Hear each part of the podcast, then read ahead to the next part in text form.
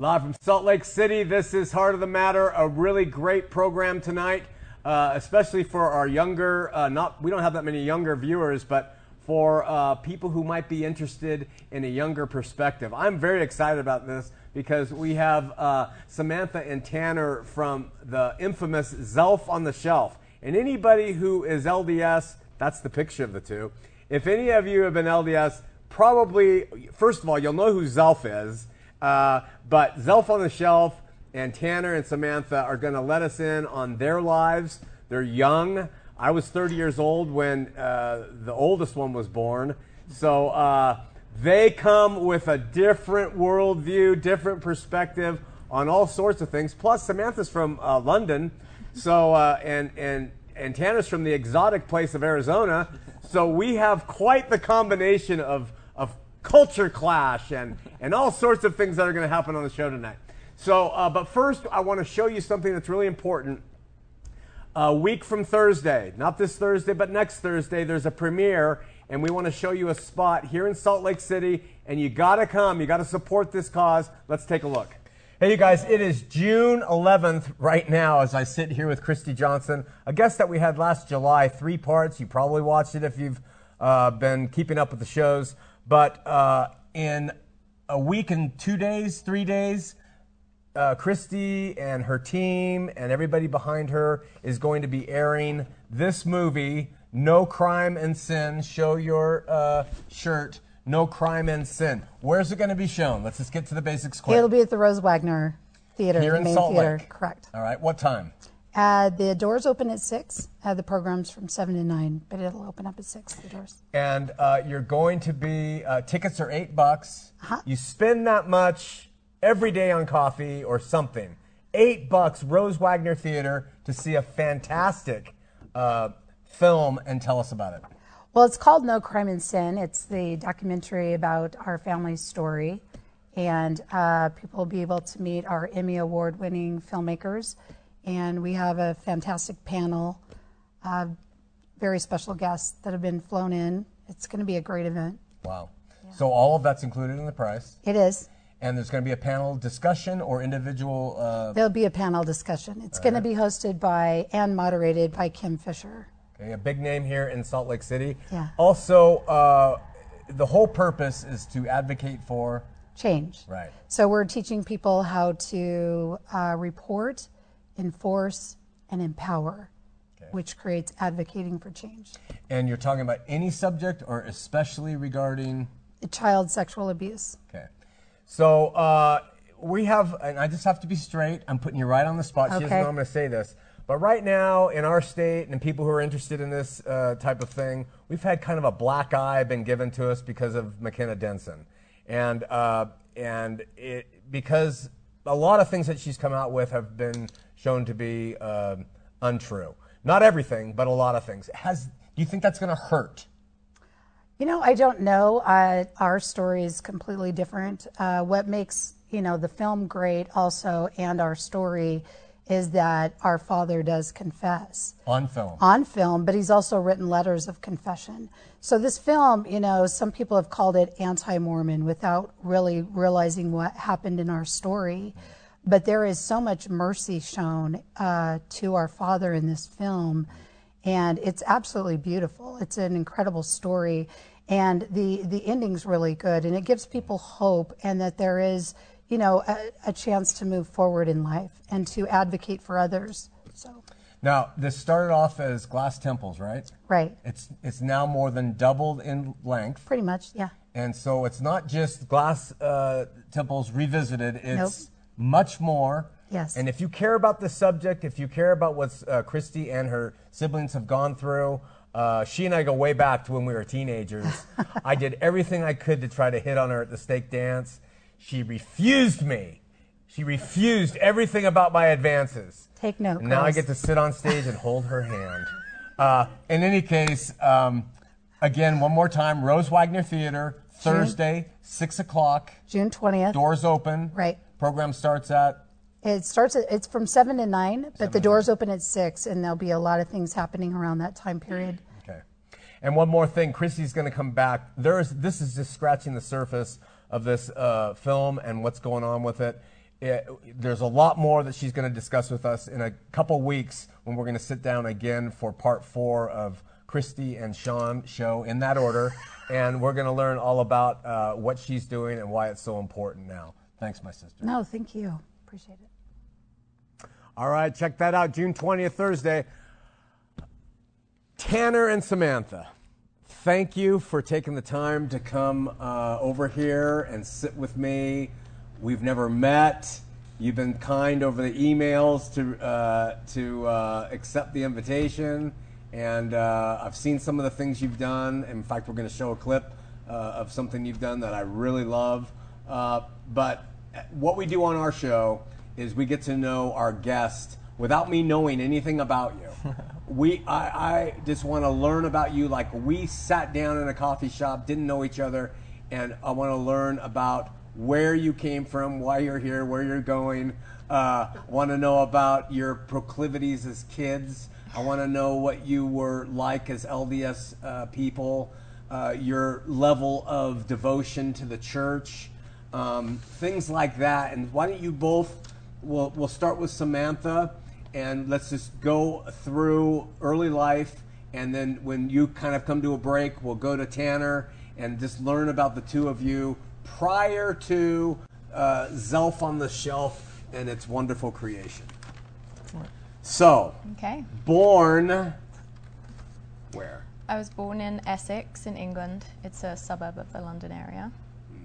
Um, only child, and my parents got divorced when I was about 10, so pretty small family.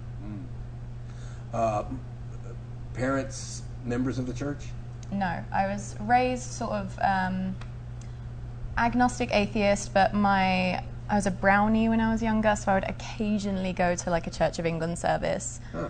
um, to earn like points, brownie literal points? brownie points, yeah. um, and my primary school was like vaguely Christian. They would have a vicar come in now and then. Um, and as a kid, I think I always. Um, I felt like something of a fondness for Jesus. Like I was definitely agnostic, but um, would sort of pray in my head sometimes, like just in case there was anything there. Um, yeah. Was there anything there Uh, no, it would be my answer now. didn't show up to you in Nope. a. So, uh, uh, in school, grade school, we call it grade school here. Uh, maybe that's primary school for you. Mm-hmm. Yeah. Uh, junior high school, high school, what we would call that. Mm-hmm. What were you? Were you uh, involved in? Were you academically driven, athletically driven? What were you about? I was not athletically driven. um, definitely more academic. Growing up as an only child, I would spend a lot of time reading. So, um, yeah, I feel like just reading so much kind of made me more intellectual and gravitated towards that. I see. And also As- quite theatric, huh? Yeah, I did some drama. Oh. Um, was never exceptional, but yeah, like to sing, like to act a bit. Wow. Okay. And then, how did you come to know Mormonism? So when I was about 15, um, I had a friend who I discovered was Mormon. I think we'd been friends for a couple of years and I had never come up. Um, but yeah, I became friends with him and uh, sort of got introduced to the missionaries through his family. Get, took the lessons. Yeah, thinking that it was um, like an opportunity to just learn more about my friend's religion. Wasn't trying to join a church. I see. And so then, how did you join the church? Essentially just got sucked in through that. Um, I was young, impressionable. I think the fact that I'd always had, um, I don't know, I'd felt like slightly drawn to religion in my life, but had never really learnt much about it. Um, and was a late teenager, so sort of was ripe for being converted to a high demand religion. Got it. Did, did you, uh, and we'll just stay on this for a second before we go to Tanner, did you believe Yeah. the Joseph Smith story? Yeah, so it was definitely, um, you know, when I first started learning, I could sense that the the missionaries were sort of putting pressure on me, um, and felt uncomfortable with that. But at the same time, was just so vulnerable to, um, I don't know, get, getting sucked in. I guess um, my Mormon friend's family is, was lovely, is lovely. Um, so I was really attracted to that whole aspect of it, having grown up in a sort of turbulent home. Um, yeah, so it was one of those things where the love bombing was really effective. Um, it, it was genuine love, I think, but Um, yeah, and then I sort of began to conflate those feelings of kind of joy and peace that I'd feel being around this loving Mormon family with, you know, what they're saying must be true, and then um, within quite a short space of time became very devout. Like it, it wasn't something I, um, I don't know, sort of flippantly joined. It was, it became this really important thing in my life. I was all in. Mm. And that was 15, 16? Um, so I was, I think I had one missionary lesson when I was 15, and then started getting them again at 16, and joined the church at 17. Wow.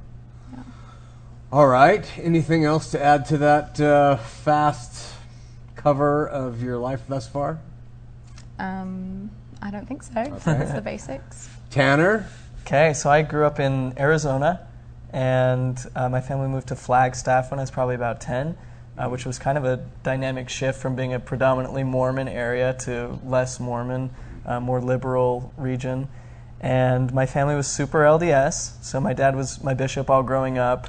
Um, and big family, seven kids and the church was everything. Like I learned how to read, reading the Book of Mormon.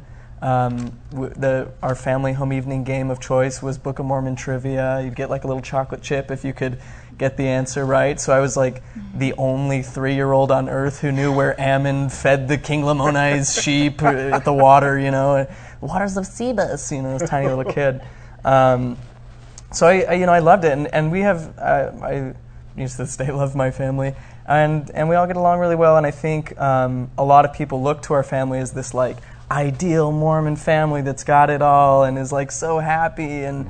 Um, and so, like Sam said about the family that she was kind of drawn into, that's kind of how we were. It was just like, oh my God, this is great. And we'd memorize, we had family scripture study every single morning. And um, you know, we did the early morning seminary thing, and we memorized the family a proclamation to the world together. Wow. And, yeah, just really, really in it. And um, and it wasn't so much about the like just the association of being Mormon, because there are Mormons like that, and I think part of my parents' desire to move out of Mesa was to kind of get out of the, you know, my mission president used to say. Uh, Mormons are like manure. If you get too much of them in the wrong in the same space, they start to stink. They have to be spread out to do good. and I think my parents kind of had that attitude, like let's get out of this place where everyone's Mormon and go somewhere else. And and because it was less about the culture and more about the core things, um, that's kind of how I grew up. Was was uh, it was about Jesus and it was about loving people and serving people. And so you know, every Saturday of my life was uh, you know, growing up was going out and helping somebody move, working in the soup kitchen, because that was how my parents were. Did you mind that? A, a, little bit, but as my dad said, it gave me character or something. I don't know. Character building. That's what he also said about working for free, so I don't know. um, but yeah, uh, it was every you know perfect idyllic upbringing, and I was always trying to preach the gospel. My best friends, uh, my best friend growing up, ended up joining the church. Um, and so now that I'm out, it's kind of funny to see him at reunions and things. But uh, uh, yeah, and as far as other things go, I, I, from a tiny age of tiny kid, I liked making videos, and uh, did that through high school and through college. Um, I started writing because Mormon leaders encouraged me to have a journal. So did my mom, and so I would start, you know, doing kind of long form writing. And then in college, kind of accidentally got sucked into that. But I guess that's for later so yeah, always doing different performance communication type stuff um, growing up. But but yeah, the really I didn't think much about that because the only thing that really mattered to me was being Mormon, the one true church on earth, and spreading that to other people. And there were different points. Am I just rambling? I don't know. No, no. like, you let good. me go, so I'm going. This uh, is good. Uh, I felt like I had a, a genuine, sincere um, conversion like it wasn't just something that my parents handed to me and that I ran with. I felt like I had had the personal experiences necessary to know that that God lived, that Jesus was the Christ, and that therefore the church was true. I never got a specific answer about the church or the Book of Mormon or Joseph Smith, but I, but I associated the strong feelings that I had with the context in which I had them, which was the sure. church. Sure. Um, yeah. So uh, we're going to see in uh, part two of our talks uh, one of your films, which is uh, excellent, just superb. I, I love it, and I think it is great art and very meaningful. Uh, I bet it's been misunderstood, uh, but I, I, I think I understood it fairly well. But we'll talk about that. So, the team, we, we're, we're just briefly going to say we have the intellectual side, sort of, and we have the artistic side. Would Yeah, I would think that that's be a fair good. to say? Yeah, I mean, Tanner's incredibly intellectual. Yeah. we say Sam's the Sam's Zelph and I'm the shelf. yeah. Nice. So, uh, one thing quickly, uh, Tanner, you said you had some experiences, uh, and can you, uh, are, would, are you willing to explain what those are that helped you affirm that the church was true? They weren't directly about the church, but you know that God was there, Jesus was there, whatever. Were they spiritual experiences that you just felt the burning, or mm-hmm. did some sign happen, or what, what, what was it that convinced you these things are true at that point in your life? Cool. So I, I, the first time I can remember feeling the Holy Ghost was when I was eight. I got baptized, and I remember saying, "It feels like a candle in my chest," and you know, it's like a warm, light feeling. I'm sure everyone here's had something like that, and um, and so that was like, okay, an eight-year-old, I'm this is right. Never have a reason to question. And then um, when I was about twelve, had different emotional experiences. You know, hearing a choir sing "Silent Night" and just you know, stopping and thinking, wow, Jesus came to earth for me? What? And just kind of being overwhelmed by that, especially feeling, you know, uh, teenage years, early or preteen years, feeling very, um, you know, kind of out of place and um, self conscious. And, and I felt like I had found this friend in Jesus. And then about 14, 15, I don't know. Um, I was really going through uh, a depressive time, just feeling really worthless and sad. A lot of it now I'm realizing was a lot of the shame that Mormonism instilled in me, and you know, thinking I was a son of perdition because I, you know, I had a wet dream or you know something like that, where it's just so much guilt for nothing. And so I'm just, oh, I'm a horrible person. Are we allowed to swear on the show? I, should, You I can watch my mouth. you cool. so, uh, um, yeah, was feeling really sad, and I read a book that was, you know, talking. Uh, regardless, I I walked away from reading this book feeling very grateful to be in the body that I was in, to be the person that I was was. Because at the time, I was feeling, you know, I'm I'm kind of slight of frame. And as a kid, I was like, "Oh, I'm so small. No girl will ever love me, and I'm so ugly." And I, I have vitiligo, so I could, you know, see these white patches coming on my skin, and just thinking, "Oh, I'm just totally unworthy of love." And then um, after reading that book and and feeling, "Wow, like it could be so much worse. I, I ought to like spend less time, you know, thinking bad about myself, and and just be grateful for the experience that I do have, and you know, have to come from a good family and to be in this able body and." you know, all that. So uh, I finally said a prayer of gratitude, which I hadn't in some time. And, and as I'm expressing this gratitude, I just felt like just this overwhelming, piercing love. And it, it felt like a laser beam in my heart. And I felt, you know, the, the words that came to mind were, I know you. And that to me was truly life changing. I walked away from that saying, well, God knows me, so what else is there? Um, I, I want everyone to feel like this and everyone to know that they're loved and accepted and that they don't have to change anything about them. They just, they just have to accept the love that's already there waiting for them. And so, you know, even as a teenager, that felt very real to me. And I'd, I'd sit in church and I'd think, I don't know if these people really get it. Like, uh, I, I knew some did, and, and I wasn't, you know, sitting there trying to judge them because I felt genuine love for them because because I felt it for me. I know if, if God loves me this much, then surely He loves all these people the same amount. And and so from that point on, like church was my life. And even though it wasn't like Book of Mormon is true, Joseph Smith is a true prophet, because I had nothing else to weigh it against, those things were just sort of implied. Mm-hmm. And so everything was okay. I'm going to prepare for a mission, and I'm going to go on a mission, and I'm going to, you know, bring people this love, this transforming love. And so that was really the only thing that I cared about. So, you know, artistic uh, ventures and developing skills and those things, and I, you know, identifying as anything other than a Mormon felt trivial to me. Wow. It's fascinating. Uh, you usually don't hear um, in the many people we've talked to who have been LDS that many talk about Jesus.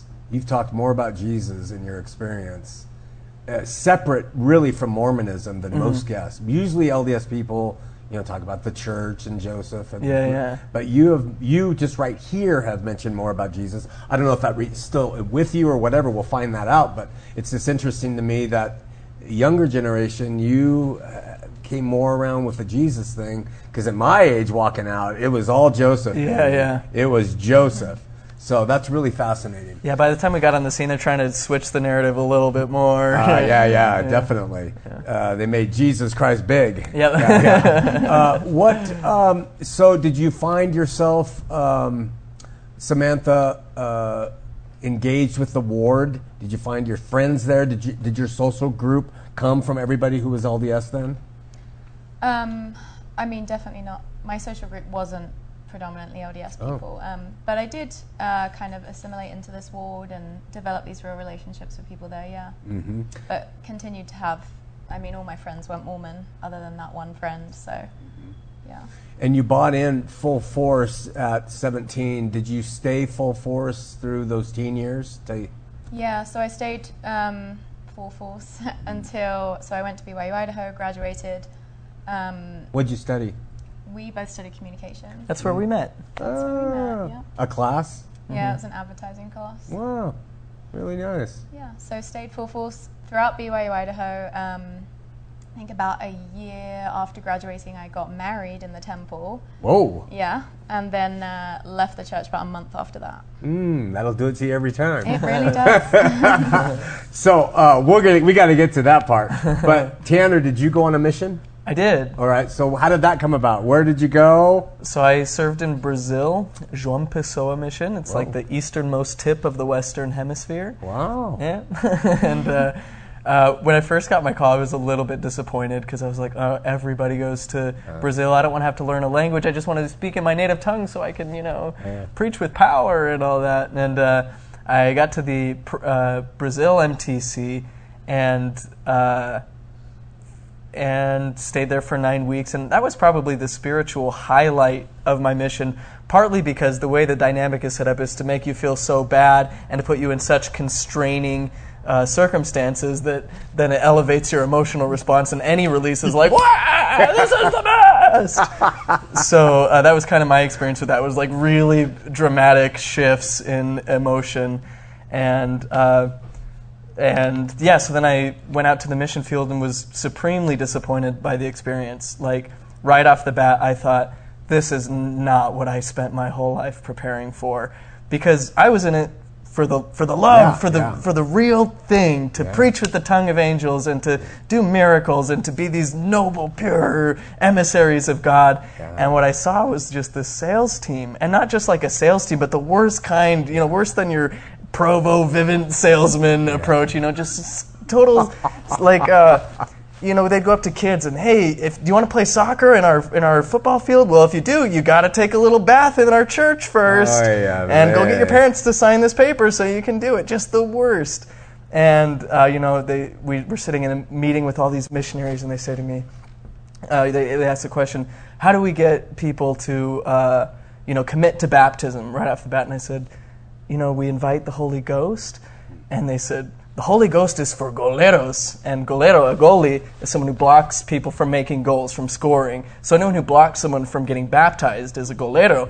And the Spirit was for goleros. Because if you're trying to touch people's hearts, that's going to take forever. right, right. right. there's got to be faster ways to Sales baptize more people because there's yeah there was like you know a social uh, uh, reward for baptizing more people. You'd get your name in the mission newsletter and be called to you know a part of the mission hierarchy. And so there's incentive to perform well. And so you see all these people who are breaking the rules and things who are ascending the hierarchy, and the people who are you know trying to do it the right way Yeah. are you know kind of there were times where we'd be lambasted for you know you surely you must be doing something wrong or you'd be Yeah. baptizing more people Yeah, yeah. and so I, I just got so depressed off the bat and I, I prayed lord let me get hit by a bus so that i can go home with honor you know because this sucks and then i said I, you know eventually was like well you know this is my my call to serve this is my you know gethsemane or whatever i can do it the lord's way even if i have to do it alone you know totally uh, eating it up that way. And, and eventually it became easier to cope with. And I had an exchange or change of mission presidents that made it, that had a little more agreeable tone. And, um, and ended up finishing it, you know, feeling good about the mission. You stuck it out. I did. They yeah. didn't beat you down. Not quite. Any leadership roles? yeah, I ended the mission as AP, so That's that's amazing. the, the Mormon success story. wow. Usually you get ostracized if you start off questioning. You know. yeah. so Thankfully, I didn't let the questioning go too far. Got it. Was that Portuguese Yep. speaking? Okay. Yeah. So uh, you get off the mission honorably. Mm-hmm. You come home. How were the companions? Um, all I had like 25 companions, like quite a few, and all got along super great. There were about four that probably hated my guts. Yeah, yeah. always Um, have those. Yeah, yeah. All from the same place too. Wow. But, yeah. Uh, anyway, yeah, good good companions overall. I, I really liked working with the different missionaries and things. So, um, yeah, I got along with most people. Prior to uh, the mission, did you do any college at Idaho? Not at Idaho. I did in Arizona, In Arizona. and yeah, i even though it was they call it BYU Arizona, I went to Eastern Arizona College. Hmm. Oh. Used to be a church-owned school, and still a very predominant culture there. And yeah, Okay. very Mormon in my activity there. I could, geez, get a degree in Mormon studies just from like institute classes and things. But So after the mission, you went to BYU Idaho. Mm-hmm. You studied communications, and you were you further ahead? Uh, By uh, one semester. I Yeah. see, because of the difference in age. Yeah. Yeah. Okay. And so then what happens? You're going to school together. You see a beautiful uh, girl in your class. You see a handsome I young say, man. I say, nice shoes. She says thanks and looks away, and I'm like, well, Is that how it was? Which in my culture is a very friendly response, but to Tanner was Wow. rude and offish. Oh, Yeah, yeah. Interesting. Yeah, people, you do have a, like a more. yeah, kind of a melancholy vibe I generally. see. How did you become friends? So we were in an advertising class, and what we all had to give a presentation. And I decided it'd be fun if we kind of played a joke on the teacher. And so I passed along a note that said, everyone has to use this specific word, I forget what the word was, in their presentation. And kind of an obscure, funny word. And uh, so everyone's going along and, you know, using it until the teacher notices. And Sam thought that was kind of funny. oh yeah. So then you offered me a job. yeah.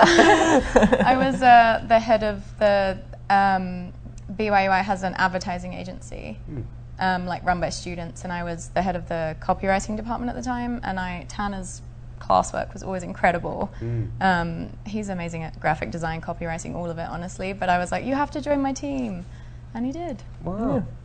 So then we started working together, and then in the class, we had an assignment to do some video thing. So we started making YouTube videos together. Yeah, we were in another class together, and we had to spend like something like ten hours a week working on a social media project. So we started a YouTube channel and just made And what was silly that videos. Um, s- I think it's called How to Oh How to College. How to college. How to Yeah. college? Yeah.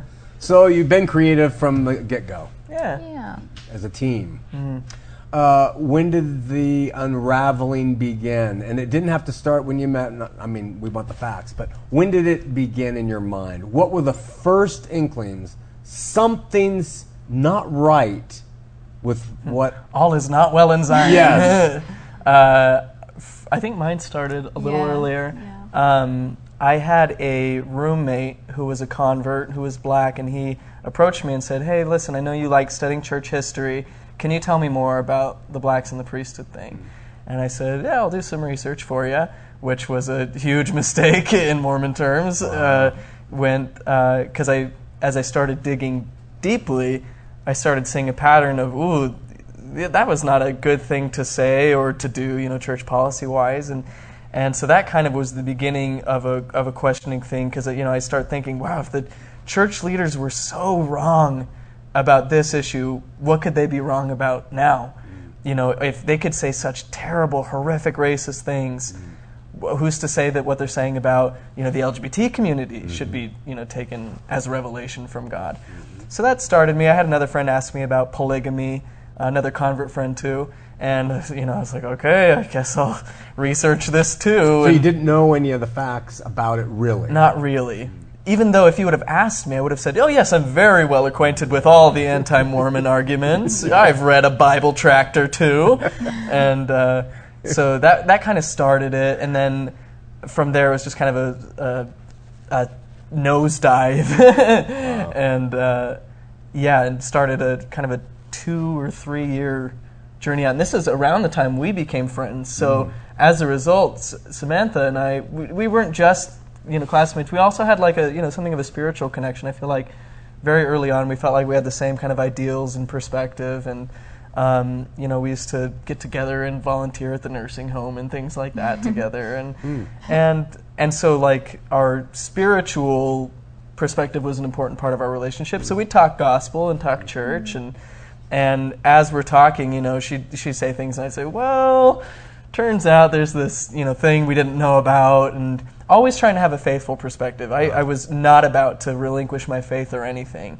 Um, everything I did was because I thought this is my test. This is what God has put me on earth to do, is to sort through all this stuff so that I can help other people through this faith crisis. So we'd talk back and forth, and Yeah, this was more after college. While we were in college, I think, at least outwardly to me, you were we were both just very orthodox. Yeah. Um, We were definitely we bonded because we were so obsessed with the gospel.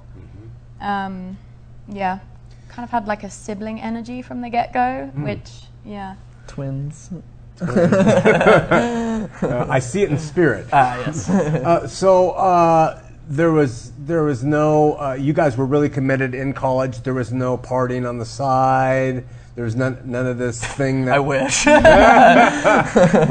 so I'm just have to say that because you know the audience who are LDS was well, you know they were secretly you know doing. Oh yeah, never watch porn, anything. yeah. Like Just very straight I up. was a uh, executive secretary in the state. Wow. which was obscene for a college kid with two jobs and a full course load. Right. But you know, and I mean, sometimes we would break curfew because Tanner would come over to give me a blessing at midnight because that a boy is- had broken up with me. you got us Mormons. We broke the honor You code. broke the curfew. Wow. So after college, did any of his question you would talk and then he threw some things? Did any of that sink in, or did you have the Teflon shield up? Oh, Tanner, that's. Um, so true. Tanner, Tanner's kind of he started talking to me about this stuff when we were interns at Deseret Book after we graduated, um, and yeah, it definitely affected me. Um, Tanner, as we know, is so articulate, so intelligent that he would talk to me about this stuff, and it wasn't.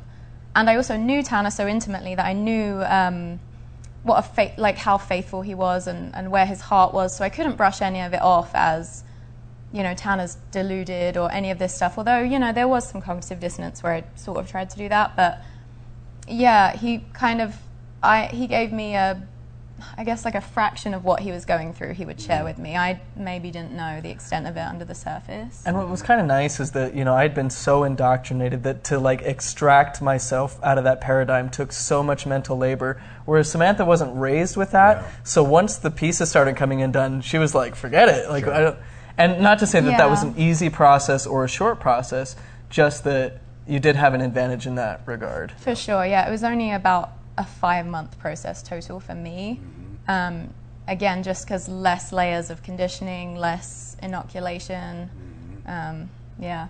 So, uh, jumping ahead just a bit, do you find yourself completely out, mind, heart, everything out of Mormonism? Or are there some vestiges that still crop up and you suddenly think, well, do I still believe that? Right now? Yeah. Oh, there are no. There are none. No vestiges. How about you? I mean, there's like you know little gems here and there that come back, and I, Ugh. not quite. you know, just little things, but that aren't uh, exclusive to Mormonism. You know, things being honest and you know things like that. Yeah. That's they taught me, but it's not. They don't own it. Got it. So, what's with Deseret Book? You guys graduated from college, and then what? You both worked at Deseret Book? Yeah. We did, yeah. Wow. Well, how'd Where that we tried to match every day. we did. Where? Downtown? Salt yeah, Lake? yeah, Yeah. yeah. And what did you do for them? We were social media interns. Mm-hmm. Wow. Yeah. So at that time, uh, my f- faith crisis was in full bloom. So I was, you know, I'd wake up in the morning and start listening to podcasts about church history. That's when I actually listened to your episode of Mormon stories and was really touched by that. wow. It was around, you know, like I said, Christ was such an important part of my Mormon experience. And I remember at various stages in that thinking that the scripture when Mary finds the empty tomb, or and she says, uh, uh, "They've taken my my Lord, and I know not where they've lain him." That's how I felt. Is like, what have they done with Jesus? Like, what all these these true, delicious, good principles are never at, at play when they matter in the church. Is what I felt like. And uh, so your interview was another one where uh, probably one of the first times where I, I was like, oh my God, there's good people who leave the church and who are just as sincere as me. Oh no, what does this mean? I'm glad I could contribute to your crisis. yes, thank you so much. So, uh, Deseret, how long were you? Did you stay there at the same amount of time too? I think you were there a month. Uh, yeah, yeah. How'd you like it? Um, it was an interesting time to be there because of the faith crisis stuff. So a big part of our faith crisis for both of us was focusing more on Jesus and realizing, um, you know, just the juxtaposition between the church claiming to be all about Him and then just these practices, policies, whatever that, that didn't align with that. Um, so working at Deseret Book kind of highlighted a lot of that stuff to us, and because it it showed us how much well Deseret Book is you know a company of the church and everything just operates so much like a business. I remember there'll be things like um, they wanted us to come in on Sunday for general conference weekend, and I remember wrestling with that because I thought. Well, there's other arms of the church that are tweeting out quotes from apostles and stuff. Like, the only reason Deseret Book is doing it is to help their bottom line. You know, the, the church itself is tweeting from their Twitter account what's going on at conference. So there's no need for anyone at Deseret Book to be working on a Sunday. Except to sell product. Except to sell, yeah. And so we started seeing that stuff um, and weren't okay with it. Wow. Yeah, meanwhile, we're just, you know, I, I think the church's money issues really Yeah. came to the forefront of our of yeah, our I think working there. opposite City Creek every day was. Oh, Yeah. So you were Just- right down there. Then. Yeah. Wow. And just and just seeing more and more, wow, this is really just a business. yeah. Yeah. Yeah. You probably got a taste that on the mission with the Yes, exactly. Exactly. this stuff rolls in us and grows. So, uh, what was the final point? When did you say, in your mind, this thing is not true? I am done with it. So, uh, after we left Deseret Book, you, you moved to Logan, Utah for a job.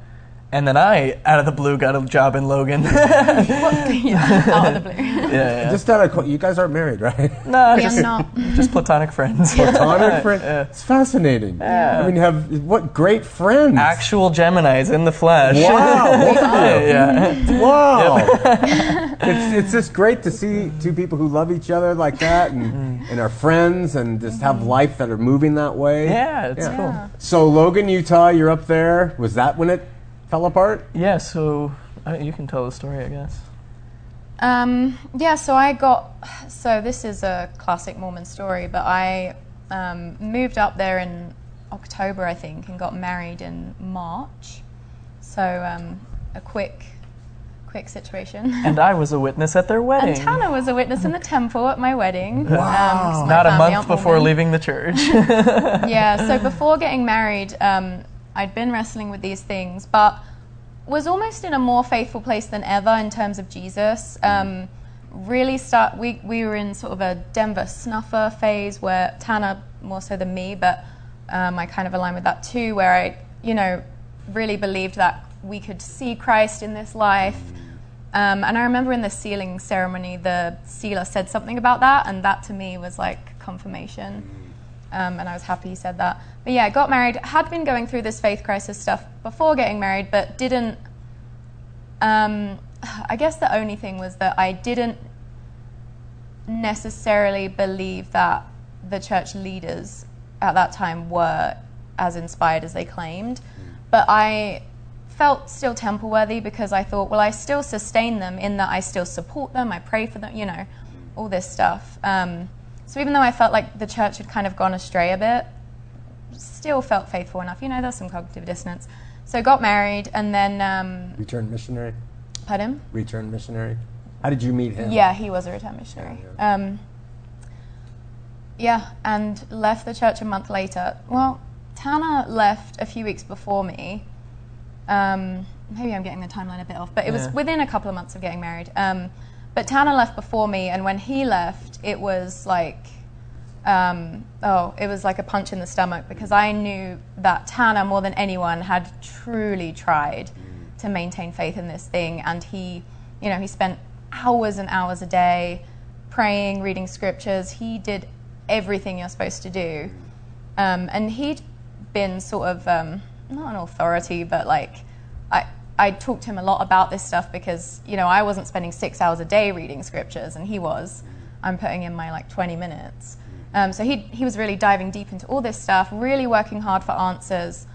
Um, and I was, yeah, trying to do, trying not to do that too much because the Mormonism almost teaches against that because they say, you know, don't focus too much on the negative. So I just tried to do like the, the mainstream Mormon thing, but it just wasn't working. And when I found out that Tanner left and essentially was an atheist, I something in me knew like if Tanner can't do it, then it's it's probably not true, and I can't do it either because I was kind of still while going through this faith crisis. You're hoping that you're going to get this answer, this um, relief eventually, um, and it's just going to make your faith stronger, and that obviously wasn't coming. So realizing that Tanner couldn't get that, and knowing that he hadn't done anything wrong, he, his heart was fully devoted to this thing. Um, yeah, it was almost like a ticking time bomb at that point, and I knew it wasn't going to be possible deep down, but had just got married, so felt this weird sort of, yeah, it was a painful few weeks where before I actually decided within myself to leave. Um, yeah, and even though I hadn't been raised in the church, it still was incredibly traumatic because um, this was my entire worldview, and for anyone to have their worldview shatter like that is traumatic. Did it end your marriage? It didn't end my marriage. My husband at the time had been um, so I kind of think of it as like Tanner was sort of here in his faith crisis. I was always like one step behind him, and then my husband was always a couple steps behind me because I was telling him stuff. Mm. Um, so I, he left the church too after about a week of mm. me leaving, just after we were able to talk it out. Um, I'm pretty persuasive and uh, yeah, and adamant. But it didn't end our marriage, but we got divorced like two and a half years later. Oh, two and a half. Yeah.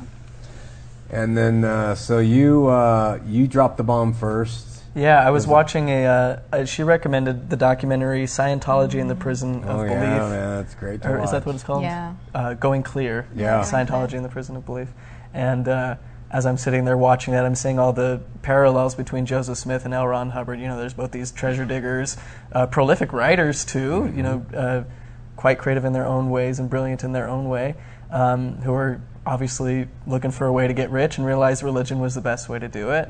And I don't want to make any final judgment on either of their character, but can say like obviously did you know propagated things that weren't true, and their organiza- organizations uh, now also have a lot of parallels in the way that they treat. Uh, outsiders, the way they treat people who leave, particularly.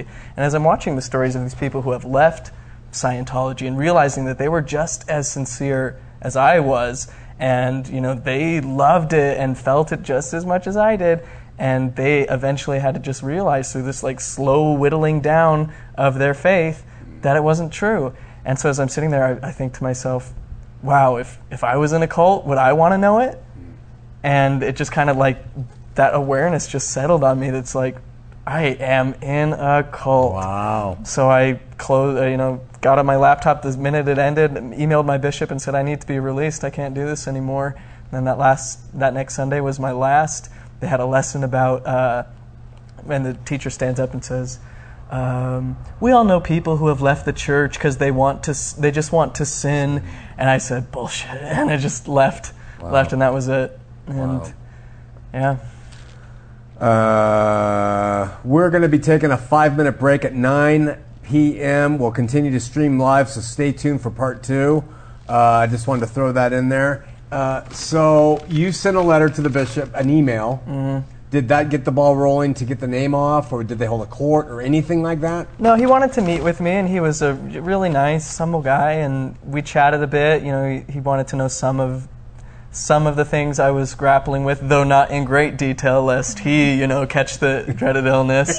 Uh, but it, he, it, was obviously clear that I had done a lot more research than he had, so he kind of was like, "Well, okay, if you must leave." kind of, all right, bye. So he left, and and I was, you know, in a new singles ward in the in a student ward in the summer. So there was like no one there. I hadn't really integrated super well into the ward. Didn't know a lot of people. So I kind of just it it wasn't wasn't that big of a hubbub about me leaving, at least not on the local level. Once I came out on Facebook and said I'm not a member of the church anymore, that was kind of where every I mean that was probably preliminary to what we're doing now because uh, you know there was a lot of people who we had known in school and in various uh, positions on the mission and things who were all of a sudden for the first time hearing from someone they, they respected who left the church and i tried to do it in you know the most loving compassionate way possible because in the beginning you're like oh, you know the church was so good to me and i don't wish them ill but but i have to leave. And then you once you realize like how much they fucked you up you're like wait a minute let's burn this motherfucker down! And then hopefully you get to a place where you're like namaste whatever but So how about mom and dad? Um, yeah, I so after I left the church, I I struggled with how I was going to bring that up to them, and it got to the point where I was so overwhelmed with anxiety about it that I could hardly perform at my job. I was having panic attacks at work, and finally one day I'm just like dry heaving in my car, and I said I have to I have to tell them. So I call my mom, and I say. Uh, um, I, I asked her, "Would you love me no matter what?" She goes, "What are you gay?" I was like, "That's a whole other conversation." um, uh, she and then I said, "Well, I'm leaving. I have. I can't be a Mormon anymore." Is what I said to her, and she said, "Oh," and I'm you know weeping and and gasping for air and. And she said, "You know, we love you because you're Tanner, not because you're a member of the church." And Great mom. and that, yeah, yeah, I think so. And um, reiterated that you know some of those values that I, I got growing up again weren't exclusive to Mormonism. It wasn't about being a Mormon. It was about just being a good person. And so I was grateful for that example. And to this day, um, even though it's hard to be, it is hard to be like on different pages as your family, Sure. especially going from kind of being like the golden child to you know being the black sheep uh, has been has been tough, and it's not without its tension and a little bit of friction. But overall, I think we both have the attitude of mutual respect, and I'm not going to try to persuade you. You don't try to persuade me. Let's just meet in the middle, Nice. and yeah. That's good you're able to do that. Uh, that with siblings too? Yeah, yeah. That's really and my good. siblings are, you know, super cool too. I think the younger generations really are getting they have to get better and better at dealing with people who leave because more and more people are leaving. I really do. Samantha, how about your parents? Did they were they happy that you left? Perhaps? Oh yeah, they were quite chuffed. now we can get a drink when you come home. yeah, honestly, my mum was like, "Does this mean you'll be drinking coffee now?" And I was like, "Well, I still hate coffee, but So, and then just uh, I'm just curious. Uh, relationship with mom is closest, or dad too? Is it? um, both. Like, uh, I'm not close with either of them per se. I'm closer with my mum. Um, pretty good relationships with them both, but they're not. Um, yeah, our lives aren't super intertwined. Yeah. So it was just okay. You've done it. Yeah. Let's have a Yeah, drink, perhaps. yeah. All right. Great. So uh, you've both left now. And something on YouTube, your YouTube, you've done some YouTube videos, but it was Facebook where you started to get some kickback. Get the conversation, going. Conversation going, going. is really where it And then what happened from there between the two of you, and how did just exp- take us up to the point where you decided on the name and what you were going to do, and what was your first production and and and release to the world? We should probably back up a little yeah. Yeah, back up. So we were kind of Mormon bloggers. I'd, well, yeah, we were Mormon bloggers prior to leaving the church. I had this site with a friend of mine called Millennial Mormons, um, which at the time blew up because there there weren't a lot of people doing what we were doing. It was terrible content looking back, but we were kind of the only faithful Mormons that also had a sense of humor and would write satire. And I remember some faithful members of the church would sort of think we were irreverent for writing satire, but it was all super um, So tame. so so so tame. Yeah, um, and our whole thing was like, you know, your grandpa's gospel now with hashtags. Uh, Um, so we were trying to make Mormonism cool. Failure. Um, and uh, yeah, so me and Tanner kind of just sort of transferred all of the energy we put into that into. Um, well, you wrote a poem first, didn't you? Yeah, so I was, I was processing that whole experience and um, was doing it in poetry and decided, nah, maybe someone would like to hear this. So set up an iPhone and our friend recorded it and uh, published it, and it it got pretty big, just kind of right off the bat. Yeah, I think I don't remember the exact timing, but because we met John Dehlin, Yeah, so we're in Logan where John used to live, and he was hosting a uh, what was it like a support group for people transitioning out of faith, um, all ex-Mormons, I, I believe, and so we're like, oh, let's go meet this John Dehlin guy, and we're that sounds perfect for us. So we went and uh, we told him that we were had done Mormon blogging and things, and he was like, oh, that's so cool, we got to have you on the show, and uh, oh yeah, I think some people in, on Reddit when they found out that we left were tagging John Dehlin saying you have to interview them because ex-Mormon Reddit hated millennial Mormons because we were the worst. Um, And it was actually John who gave us our name. Um, I knew I wanted to do something with Zelph. It was just like it's a, just a, such a fun, short, memorable name, Yeah. I, and such a good story that just totally undermines the Book of Mormon narrative. So uh, I was like, I want to do something with Zelph. So we go to John. We, we go to John and we say, John, we want to do you know we want to do something with Zelph. What should we do? What rhymes with with Zelph? And he goes, Shelf. Zelph on the shelf. and so we're like, all right, that's it. I don't want to hear any more names. That's it. yeah. Uh, so he kind of gave us a boost. He um, shared our stuff from the beginning. So um, nice. yeah, Put us again, on the map. Yeah, he did, and it, it was.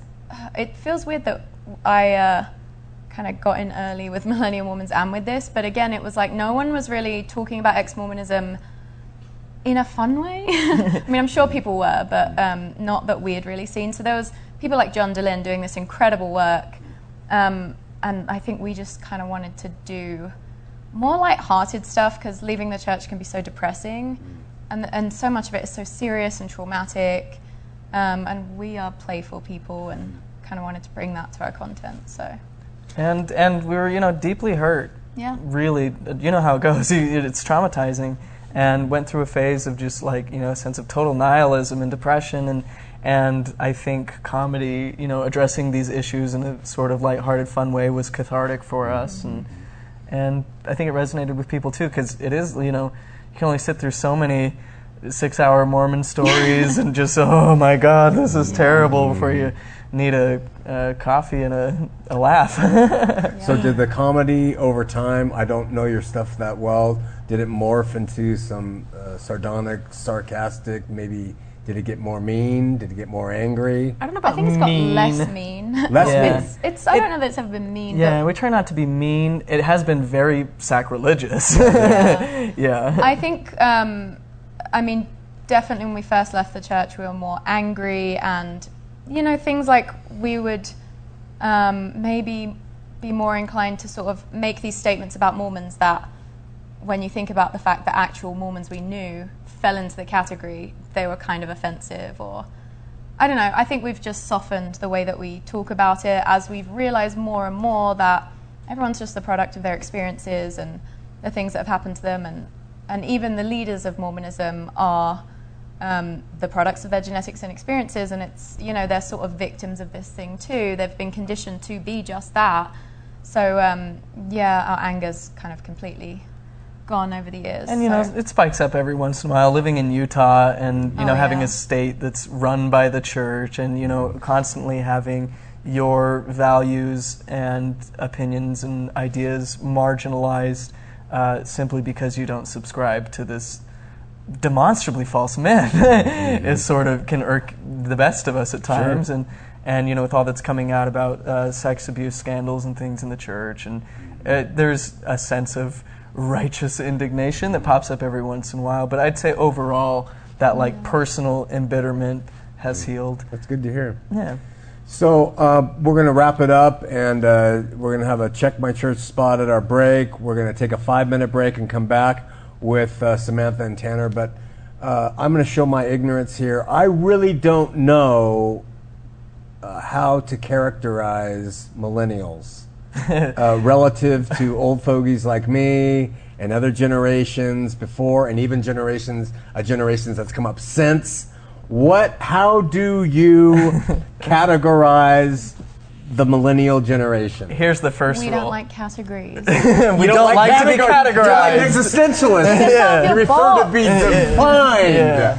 I see. So is that the primary? Is that the thrust of a millennial? Don't box us in. I'd say I'd say a good indicator is if they were born between what is it, 1985 and 2000, and that's about as as specific That's as you a can specific. get. You're, Yeah. you're not going to give me any sort of uh, zeitgeist or approach to life. Well, you know, we're quite postmodern and leftist leaning, but only because we're entering a, a wider global mentality and trying to. You know, I don't know. Uh, and before we go to the break, I'm going to throw one hot button question out at you both uh, in your opinion, because this is another millennial I recently met. We had him on the show.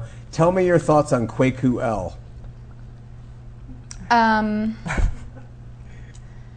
you know, he's trying his best. He's living his truth, I guess. We, I don't know, we've heard a lot of stories of the way that he'll treat people and kind of the way he's talked to us online. And um, yeah, I don't.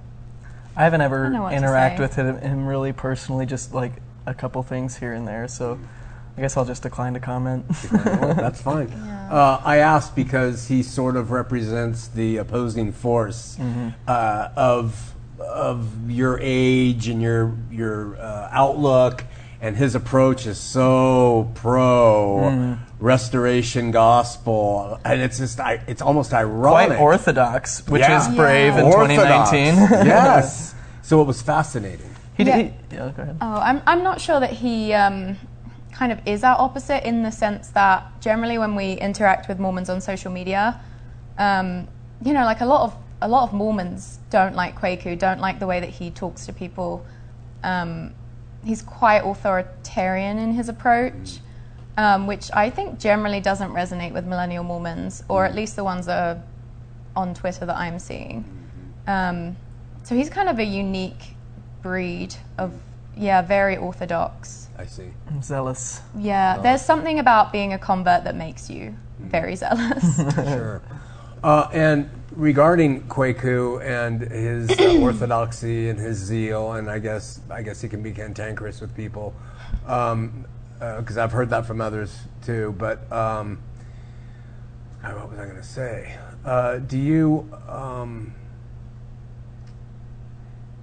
is it important in your minds to have manners, to be polite and kind to people when you engage with them on things that you're going to absolutely differ with them about? yes, I think n- kind of no matter what we do, Mormons call us hateful because they have, you know, they believe that criticism of their religion is inherently hateful. Um, but we've, I mean, we've gone back and forth with people like Kwaku, and I feel like we generally try to stay respectful. We attack beliefs, not people. We generally do not use ad hominem attacks. Um, and we recognize that at the end of the day, everyone is the product of their experiences, and life, people can only be what life has made them.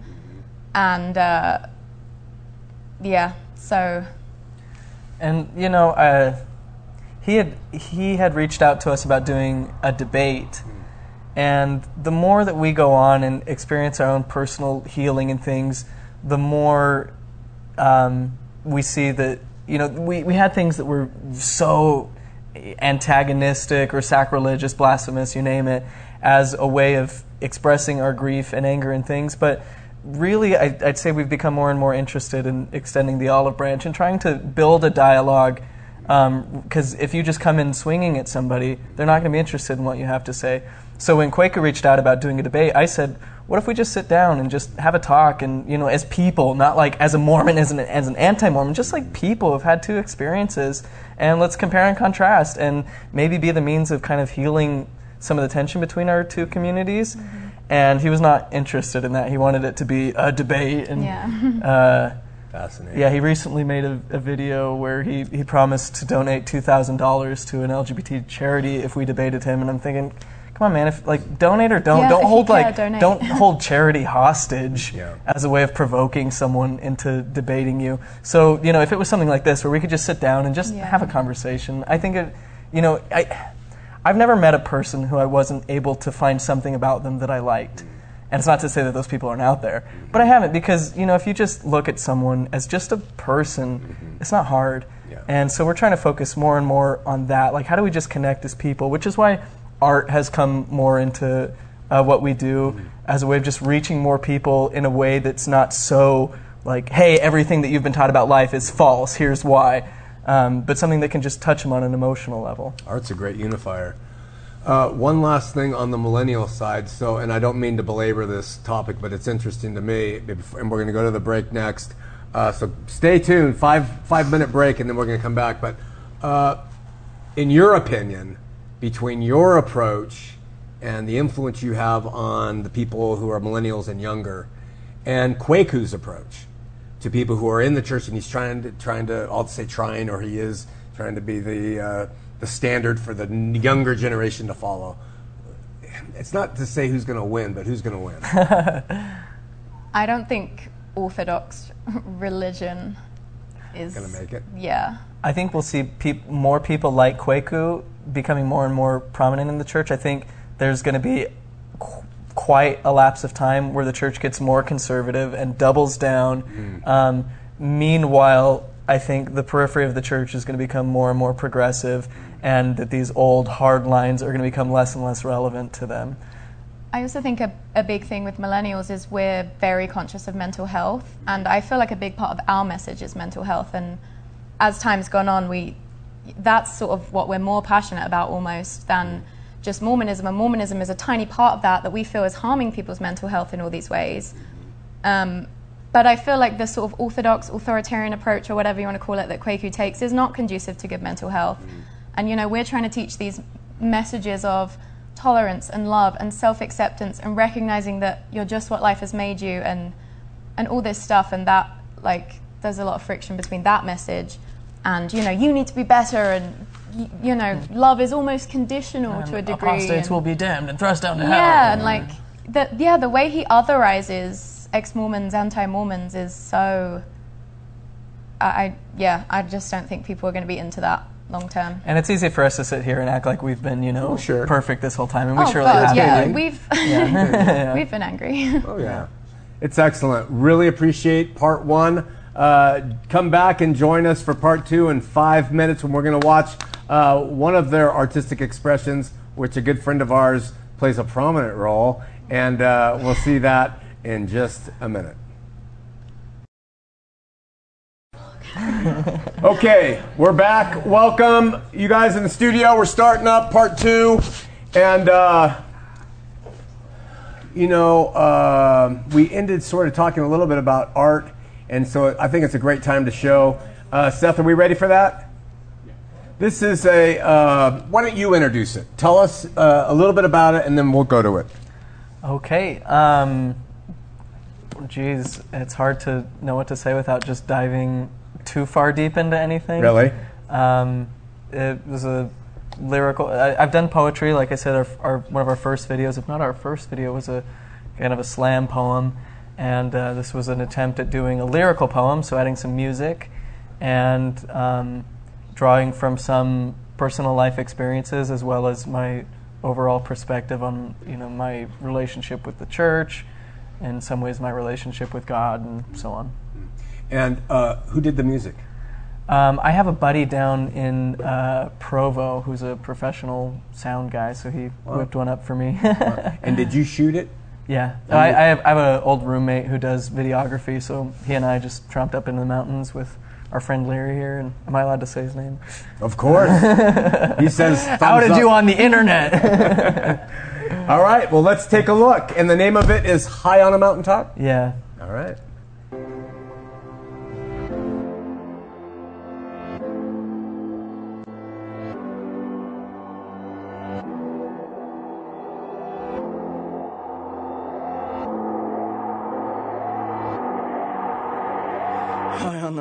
Mountaintop, I had a vision of horses and demons.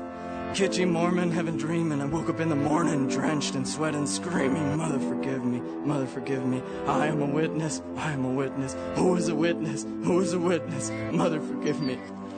Whistleblower at my father's business. Thistle sower showed me forgiveness. Judas the priest on the lips to kiss me. Called a run on sentence with me. I am a witness. I am a witness. Father, forgive him. Father will kill him. Who is a witness? Was a witness. None were with me, lips against me. High on the mountaintop, he watched me to the threshold of the temple. He brought me under the spreading chestnut tree above me. Nobody saw me, nobody stopped me. This is the place that made my stomach ache. Stakes raised in a Motel 8. It wasn't fake, it wasn't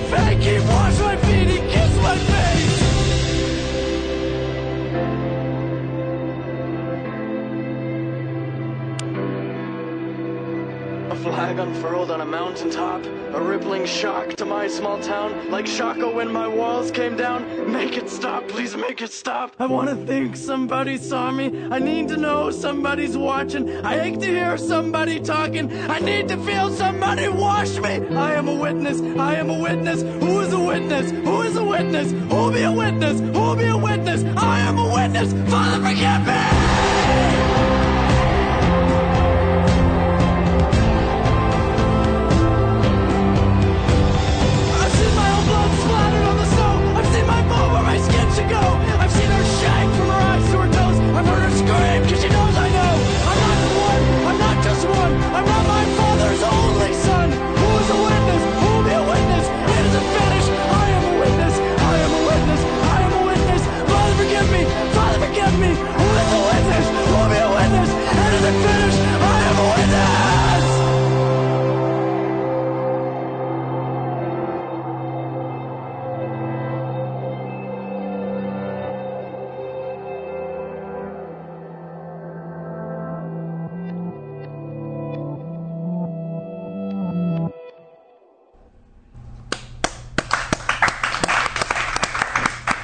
And fantastic performance. Thank you. Yeah, really great.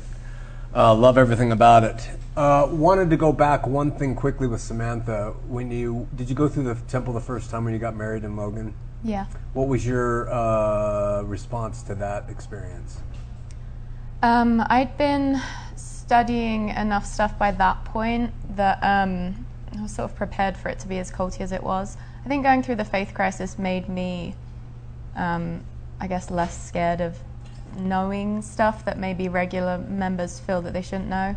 Um, I definitely didn't know everything that was going to happen, but yeah, I, I think my, the first time I did it, it was like a mixed bag in terms of how I was feeling. Like there was a part of me that thought this is this is culty. I didn't feel what you would hope to feel, and then another part of me felt this sort of sense of pride, or I'm not sure. Yeah, mixed. And then, how about uh, Tanner? For you, of course, you were much more steeped. You went on the mission; it was preparatory. You've been groomed for this. Did you find the thing inspiring? And Uh, almost. Even for me, like uh, you know, I had prepared a ton, read Boyd K. Packer's book on the Holy Temple or whatever, and gone to all the preparation classes, and and still, I, I went in trying to expect the worst because everyone tries to, they try to overplay the weirdness of it so that you get there and you're like, oh, it wasn't that weird. They're like, you know, when, you're gonna wrestle a goat in there and then you don't, and you're like, okay, it's not that much of a cult. All we did was stand naked in front of strangers. you know, um, no, I, I went in fully expecting just the worst thing I could imagine, like standing naked in front of everybody and having to say my worst sins or something like that. And it wasn't that bad. And I think by the time I went through the veil and saw all my family there, all that in turn, again, that like pressure and release was very much triggered. So I, you know, I walked through and see them and, and felt a lot of love and happy to be there. And and I, you know, developed uh, an appreciation, you could say, for the temple. And but then the more my faith crisis went on, the less and less I felt good there. Because you know, I'm, I'm like, you know, studying about the Masonic elements and and you know some of the misogyny that was part of the uh, experience, and reading old accounts of the temple and realizing how that's changed contrary to various doctrines and all the hangups with that it got to a point where I remember sitting there just being like, I can't be in here. This is just too weird. Um, and then I think after that, probably the next time I went was with for her wedding. Wow. so, when you came to your uh, when the faith crisis was consummated and it was done, uh, you take the garments off. Did you feel strange? Did you feel like I'm naked? Did you feel wrong, unprotected? Not not too not too bad. The the interesting thing, uh, what I'm grateful for is that because my research was so thorough, and it got to a point where it wasn't like it wasn't like okay i think i'm doing the right thing. It got to the point where i was like truly physically incapable of believing in mormonism. You could give me a million dollars and it wouldn't change my mind because I, I knew too much. And with that kind of awareness it, I, I, it felt like the guilt or awkwardness of those types of things wasn't really as strong. Though i know that that happens to people. It's Yeah. i'm not you know um, but yeah I didn't, I didn't feel too much like shame or weirdness about it. I was ready to move on. Yeah. So, uh, just out of curiosity, um, uh, what do you, how do you subscribe the true believing Mormon? How, what do you, what is going on in their mind? Because we live in a day and age when you can find out anything mm-hmm. if you really want to. Do you think that they're kind of saying, you know, see no evil, hear no evil, speak no evil, I just don't want to know? Do you think it's that? Or do you think that there are people who have studied all of it and they're still true believers? I mean, what's going on in the mind of people? I think it's just the same for people in all kinds of high demand religions. Like the we're emotional beings first and foremost. We're a lot less logical than we like to think. Um, and for people who have been, you know, the majority of Mormons were raised in it, and they have been taught this thing since birth. Their brains have been shaped by Mormonism since birth. Um, you know, they made this lifelong commitment when they were eight. Everything, kind of like with Tanner, his whole Mormon experience was like almost inextricably linked with his family. So every experience they have of like familial love and all these things throughout their life is attached to Mormonism. So, you know, for them, they're ascribing, you know, everything that's so good and beautiful about life, to them, it has a tie to Mormonism because that's how it's been their whole life. And those roots run really deep in the brain. They don't, um, you know, neurons that fire together, wire together, or whatever.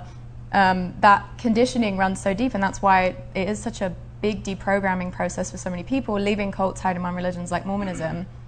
Um, so I think it's it's not. A, I think there are a lot of Mormons that know there's information out there that might trouble them, and there's definitely an element of not looking at it. And then I do think um, there are people who do kind of know possibly everything, but I think you can know everything about the history of Mormonism, but if you don't understand your own psychology, and if you don't understand kind of the neuroscience behind religious conviction, you can keep believing in anything if there's enough of an emotional incentive to do so. Got it.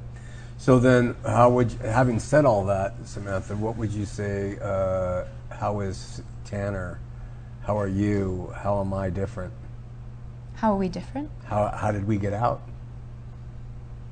I, I guess it's like the right combination of factors, you know? We'd had, I don't know, I mean, for me, the obvious answer is I didn't grow up with it, so didn't have that deep conditioning. So when I encountered that information, there was less to work through. Right. For Tanner, he cared so deeply about Mormonism for various reasons. It had been a, been a thing that he'd clung to throughout his life, so he cared enough to really investigate this stuff. I assume it was the same for you. I haven't listened to your interview. I, I, from my observation, and I, I know that I have a limited perspective, and I'm not trying to generalize all Mormons, but from from what I've been able to tell in my experience, the there's sort of a bell curve to to interest in the church, and that Mormonism works best for people who are kind of you know just lukewarm, and uh, the ones who are you know really firebrand in one direction are likely to get out. The ones who really care the most and who are out to be the the missionaries or whatever, those tend to, to leave because the inform- it, eventually they'll find out. That's a really good insight. Really good insights from both your parts. So I want I, this isn't word association, but I, I want to throw some words at you and talk about these things. Cool. All right. So uh, and there's no rhyme or reason to them, but I'm just going to throw words out, and I just want you to tell me. You, and and I'm going to pause. I'll say the word. I'll let you each think because you're two individuals, and then we'll hear your initial response. And uh, uh, so uh, just give it to us what it is. The first one. Uh, are you ready? No rhyme or reason. Cultural hall.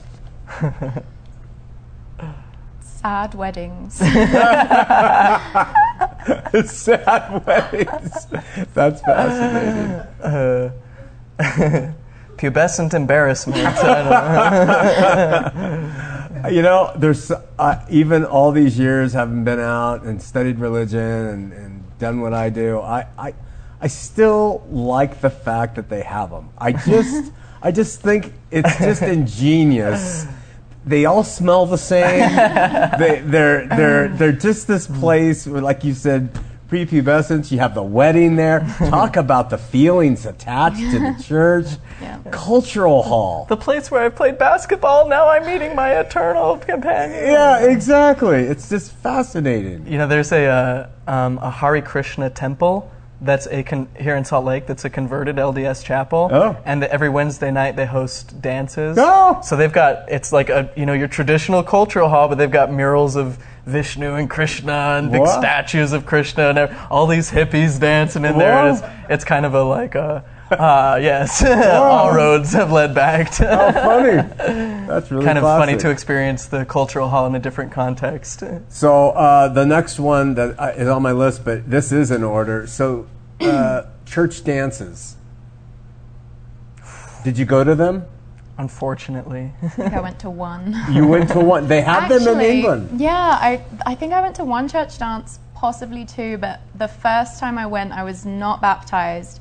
And I was wearing a shirt that had, it was like a shoulder cutout, so there was like Uh-huh. a slit here. And the young women's stake presidency told me I needed to change. And I, so I had a, I was with a Mormon friend and she had a t shirt she gave me. But looking back on that, I'm surprised how well I took it. To me, I, I must have had some kind of, um, something that made me okay with authority like that because the Samantha I know now would I never. know I'd be outraged, but at the time I was like, okay, following the rules. Yeah, yeah. It makes you feel kind of good. Yeah, I don't know. Probably your blouse was probably beautiful and everything. They have you put a T-shirt on, and that's more acceptable. Yeah. Amazing. And your experience of the dance is not so good. Oh, I mean, it was fine, just awkward. I, I, I like to dance a lot and was probably more, I don't know, gregarious and flamboyant in my dancing than anybody else. And mm-hmm. so I tried to make the best time of it I could, but they got really old pretty fast. Same soundtrack every single time. And Funny. Yeah. I loved them. Yeah. In my generation, they were just great hunting grounds for naive girls. Uh, I'm sorry. Hunting grounds is an interesting term. That's exactly what it was. I'm sorry. That's exactly what it was. Uh, as rude as that might be to uh, to people who are more reasonable today. Uh, Book of Mormon. How would you explain the Book of Mormon? I mean, you don't have to go through all the details. Well, you know, he wrote it this and all, but just Book of Mormon. What do you think? Summary statement. The Book of Mormon. Bible fan fiction is what people say a lot, which Wow. seems accurate. Um, I think like any narrative is sort of an archetypal representation of the cosmos of Joseph Smith's mind. Um, you see a lot of personal elements in it, a lot of the Bible in it, obviously. Um, yeah, Yeah. So I you- think I think it was written to address the issues that Christianity was facing in his day, according Yeah. to his perspective. Yeah. Do you think he uh, composed it then? Do you have an opinion on that, or do you think he had help, or do you think it was a team? I think he, com- yeah, mostly composed it or entirely. I, yeah, I think he and Oliver probably double timed it in some way. Got it. like um, I could see him being the primary uh, i- i- inspiration behind it, and then Oliver helping refine it and uh, make it more palatable, perhaps. Okay. So now getting more into the mindset of you young kids, uh, purpose of life.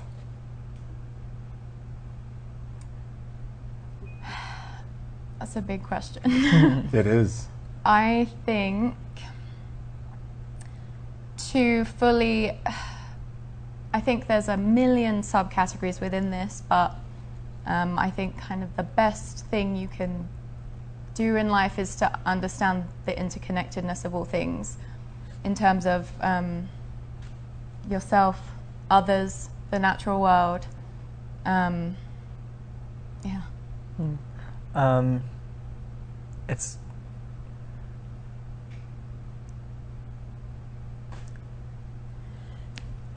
people often will say like, "Oh, if you're an atheist, then how do you find a purpose in life?" And the answer is, well, you choose one, And people are like, well, if you choose one, then it's not a purpose. And it's like, well, you're choosing one by belief. You know, we all we all choose, or at least are drawn to the things that that give us a reason to wake up in the morning. And um, but yet at the same time, you wouldn't ask like a, an animal in the wilderness what its purpose is. Its purpose is just to be.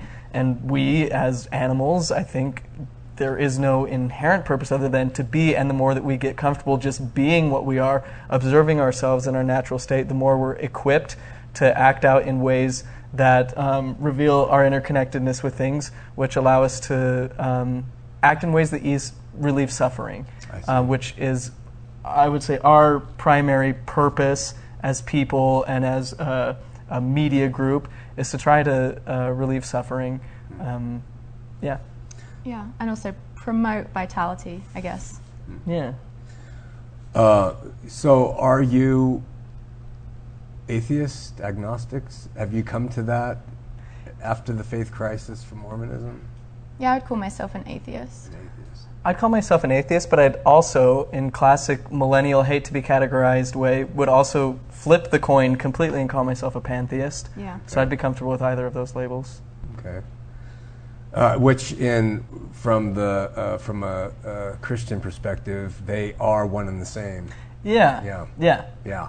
Uh, but nevertheless, that's fine. So, uh, with your atheism, and I'm sure I'm just discussing with you, you realize the difference between saying you're not sure, don't know, uh, believe there's a God, uh, or you haven't been convinced, versus there is no God. Right. Because one is sort of assuming an omniscience. So you know? I feel like that's a, a, a misconception almost about atheism, because atheism is just saying you don't have a belief in a God, you haven't witnessed sufficient evidence to believe that. Um, and then I guess if you see agnostic as, you know, you kind of don't take a stance either way, they're not that different, but Yeah.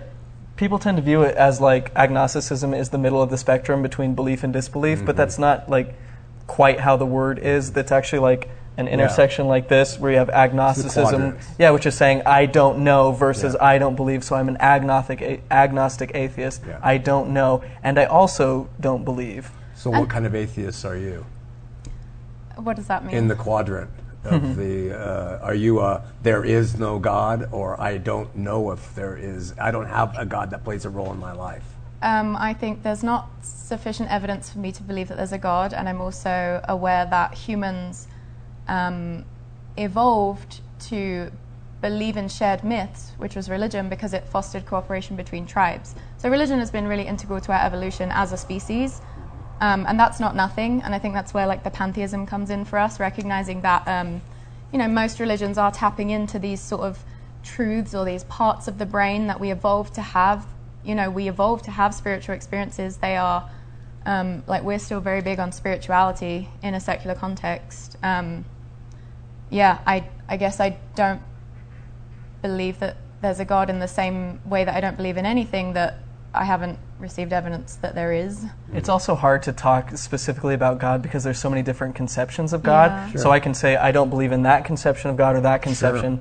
But you know, you, you take like a Taoist or a Hindu perspective of God where God is just everything that is, this like swirling infin, uh, you know, infinite uh, interactive matrix of some kind of which we find ourselves. And so I, I like to say I don't believe in a higher power, but I do believe in a wider power. That is to say, I see myself as an intersection of everything that it is, and by understanding how I fit into that integrated system, um, I'm able to draw power and intelligence from the whole thing. So I can look out at the stars and recognize its attachment to my sense of identity and uh, other people as, as my sense of identity. And the more I can do that, the more I can act out of love and compassion. i see so uh, just out of curiosity it sounds like listening specific especially to you tanner you've you've uh, said, you've given me some hints more than samantha has at, at least to this is that you s- tend to look at Eastern metaphysics as more viable than the Christian uh, idea of a personal God. And metaphysics is, is maybe even a stretch because while I, I, I think you'd be a fool to say everything that can be seen and felt right now with our tools is all that there is. I mean, people have been making that mistake forever, Sure. and that's part of the problem of religious history is being dogmatic about what we think we know when there's so much more going on. So I think um, I, I don't. I try to not by any metaphysical explanation when there's a perfectly physical explanation for things. Um, so even as far as Eastern religion, it's not about the metaphysics as much as it is um, recognizing like the value of symbols. Um, so with Christ, for instance, um, Christ is a, the Western, at least, archetype of love embodied, of someone who's recognized that they are all that they are, exi- existing as an intersectional human being.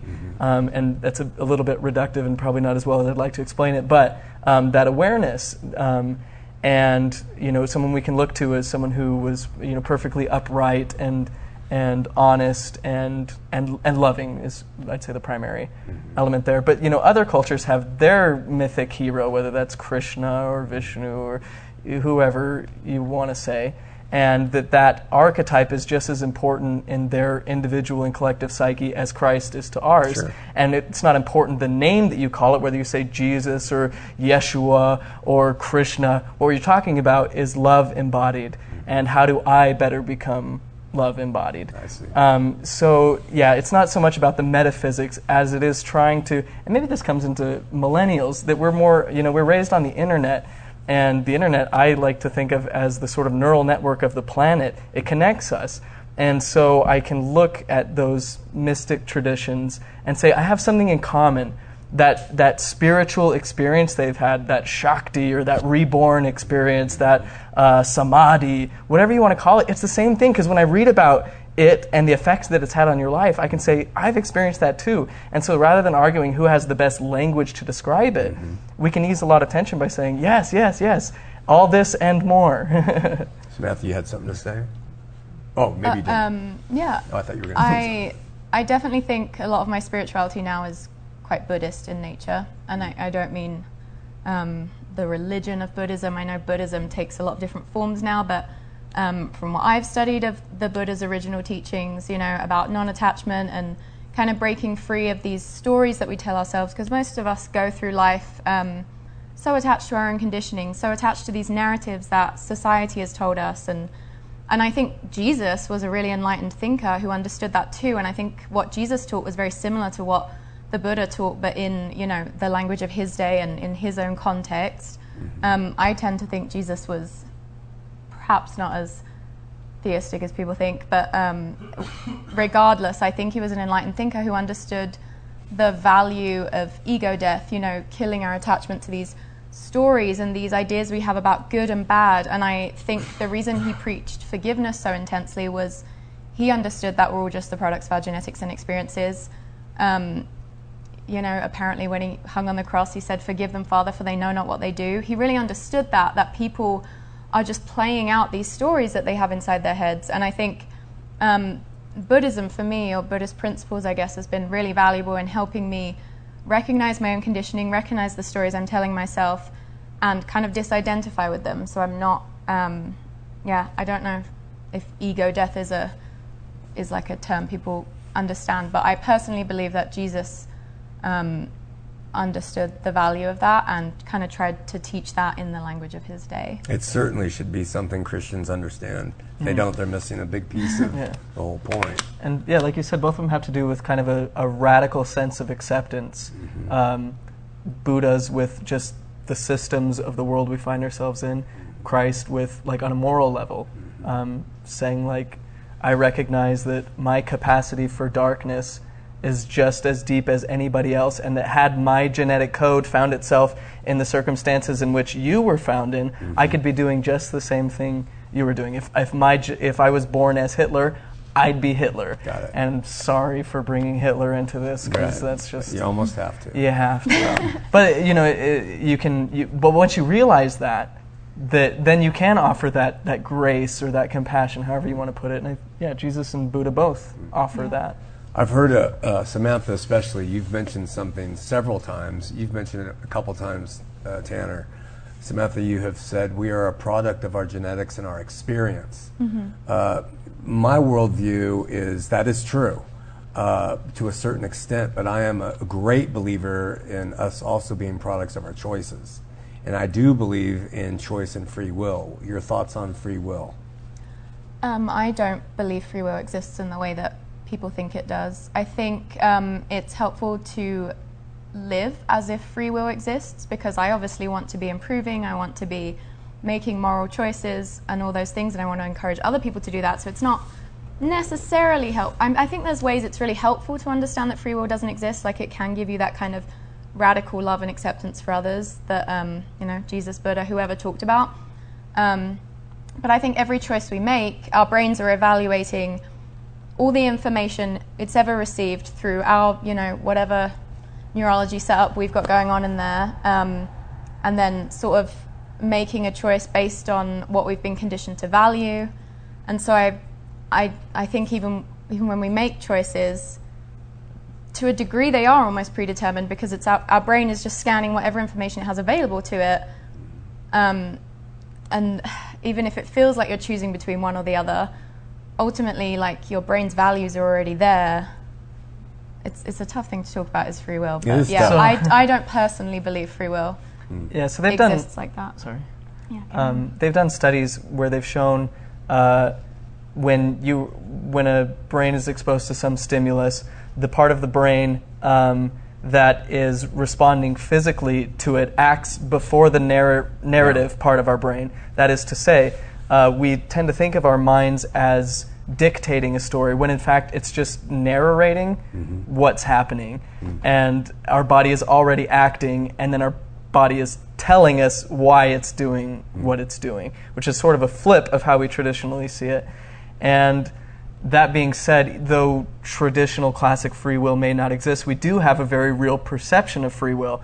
And in that sense, I, I look at free will as sort of existing on a spectrum, hmm. and that the more you're able to become aware and gain intelligence or information, hmm. the more you're able to expand and play with your tool set. It's almost like we're an algorithm that learned it's an algorithm. And once you learn that and realize, oh, I'm just, I'm just a code written by somebody else, mm-hmm. well, then I can go in and start adding to that code and giving myself the tools to then grow. Mm-hmm. So it's sort of, um, and maybe this is a sort of theological, uh, alchemical perspective, but in, in my sense, that's when I become a co-creator with this with creation because I am a product, I am a creation.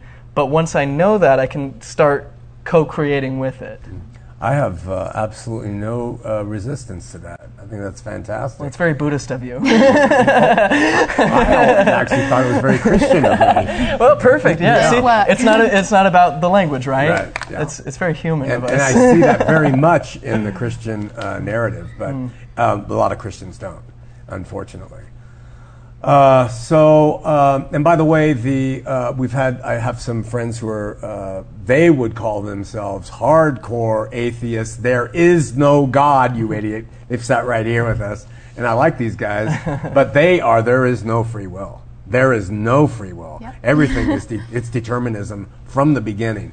I have trouble with it simply because uh, I, I like your algorithm idea because you uh, having the genetics and pretty much the experience as your other siblings and, and your whole thing, uh, you brought in information that helped mitigate those factors. Yeah. And it helped you make some decisions that they haven't yet made. And so I, I, I tend to think that when people are open to bringing in information to the algorithm, they can change. Mm-hmm. And I think it is a joint effort between what I believe is God and us. I think it's a two way street, and we are engaged in that together. As lazy as you want to be is as lazy as you, he'll be, mm. and as active you want to be is as interactive as he'll be. But that's just a side issue. Uh, that, oh, go ahead. I was going to say it is it is quite paradoxical. Yeah. My, my view, and, and I'm I'm comfortable with paradox. I think as a Mormon, I was taught that everything had to be black and white, Uh. and as much as I can, I've tried to, I've recognized how if you can be so incredibly wrong about every facet of life, Yeah. well then I'm not going to be so quick to draw a hard fast line saying it's all this way or all nothing. You know. Right. Um, so. I don't believe in free will, and yet at the same time, I believe that a belief in free will is helpful and important and will you know because if we just say ah you're just the product and you don't have any choice and you just are what you are. Well, that doesn't inspire anyone to Right. to change and to make a difference. And so it's sort of a a helpful myth that I think is important. The kind Sam talks about that is good at unifying people and inspiring people. And frankly, we need that. But let me ask you, just to follow up with that, Tanner, if what's the value of it if it inspires someone to change, but they can't? I think a big part of, sorry, go you ahead. direct that to Tanner, but I think a big part of our ability to change is believing that we can. Um, and, you know, whether or not we believe we can will also be determined by whatever's happened to us in our lives. Um, and maybe to a degree, you know, our, our neuroplasticity, so maybe our age. But I, I think people are much more capable of change when they believe they can change. Because for me to even you know, for me to change, I have to first get the idea that I'm capable of change and and discover, you know, have some kind of value system that makes me want to implement a certain change and perceive a positive result from doing that. Um, like even though I, you know, kind of am a determinist and all those factors are dependent on all these things, um, yeah, I think free will can be a valuable concept, if not like a, a true one. I see. Our audience, there's a percentage of our audience, 56% to tell you the truth, uh, they they sit in the wings and they watch this these stuff and, and they are highly critical of me for not pouncing on people with all the evangelical rhetoric that we pounce on people with. They want to see it happen. And right now They want a bloodbath. They're slitting their wrists because they haven't seen one here. Um, Pounds. yeah. No, I don't. I don't. I don't believe in that because I think uh, the exchange of ideas we learn far, mo- and I think what people at home are are able to see firsthand from your own mouths what you represent, what you believe, what you're about. You're articulate. You're explaining yourselves, and you know if that's not good enough, too bad. You know what what Too is pouncing? Yeah, too bad. Uh, the next word is uh, sin. What? Any thought on that word? Is there such a thing in your world? Um, you talk, 'cause I'm trying to remember something. Not, I mean, there's like, there are things a person ought not do kill, steal, that sort of thing. Um, and I realize that that's sort of a construct that we have arrived to that we say we do better as a species when we're not killing and stealing from each other. Um, th- that being said, I don't see it in the same way that you know we're all fallen or you know we're all ch- choosing to be evil because again it's it's sort of like we've said so many times we are just the product. Yeah. we're, we're products we're creations. And um, you know it's not it's not your fault for being what you are. And acknowledging that allows a sense of forgiveness of self that then extends to other people and other things. Um, but yeah as like sin as a concept i don't really buy. Uh, just to follow up before we go to Samantha. So, uh, if Dahmer was alive and he came and he consumed your younger brother, assuming you have one, you would feel that is just a product of genetic makeup and experience, and he had no choice. And Yeah, I I mean, a psychopathic brain doesn't even have like doesn't even have the hardware to feel empathy. Yeah. So it's like, to what extent can I judge someone who is literally incapable of feeling love? so, are do you think, in all practicality, you are able to forgive? Uh, and forget the extreme of Dahmer. Let's just say um, I got mad at you right now and punched you in the face. Would you walk out of here and say, "I love that guy"? You know? Yeah, well, that's that's the thing is, um, it, we're talking concepts versus like my personal ability to cope. I, I think oftentimes we stress forgiveness in situations where I don't know if it's always necessary. Like, um, I try to be a person who forgives, but not because I think it's the best ideal for like I don't know this this big overarching concept. It's for me. It's you know taking the the bitterness out of my own heart because me being upset at you for something isn't going to hurt you. It's just going to keep hurting me. So the sooner I can let go of that, the better. But um, yeah, that doesn't reach into some like deep existential, eternal, uh, uh, like quality of your soul. Got it. I think there's a difference between cognitively forgiving someone and emotionally forgiving someone. And um, I feel like at this point in, in most situations, it's very easy for me to, um, I guess, cognitively forgive people. But we're all human. We all have to go through grieving processes when we're hurt. Um, but like Tanner said, forgiveness is ultimately for ourselves. Um, yeah.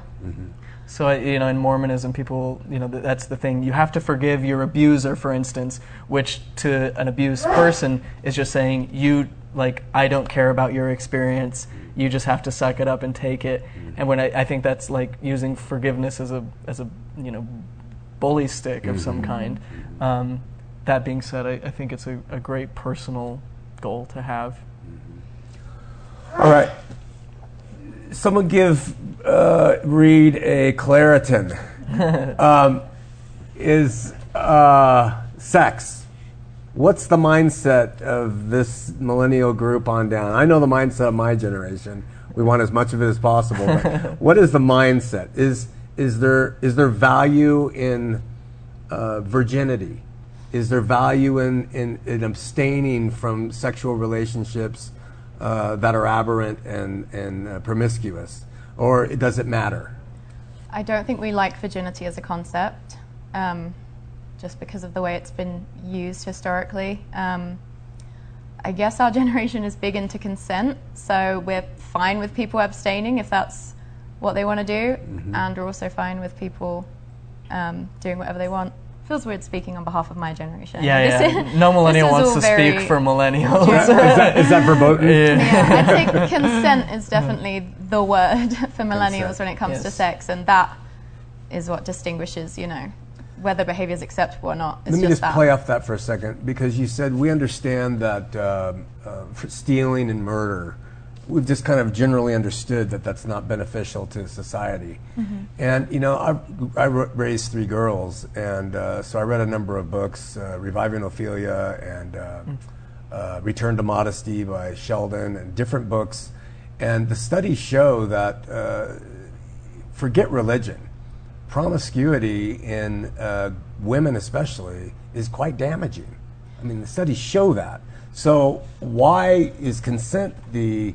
You guys seem pretty enlightened. Why would you just say consent is the thing we look to? I mean, when I was 13, I was consenting with anybody, and I'm not sure it did any good for my soul. So explain that a little. So, with regards to promiscuity, I don't necessarily think that it's, um, you know, having sex with a lot of people makes you feel bad. I think it's, you've got to look at what's driving the promiscuity to begin with. And I think a lot of women, um, because of what society has taught them, and yeah, just the way that we're sort of raised to feel about ourselves and our bodies and sex and all this stuff, um, you know, w- women can be inclined to be promiscuous as a way to sort of try and fill this hole in their hearts, which can't be filled through sex. You know, like I'm very pro sex, but you know, you, it's not a coping mechanism. And so I think it's, I imagine the reason the studies would show that is because the type of people that would engage in promiscuous sex are, you know, using it as a coping mechanism, trying to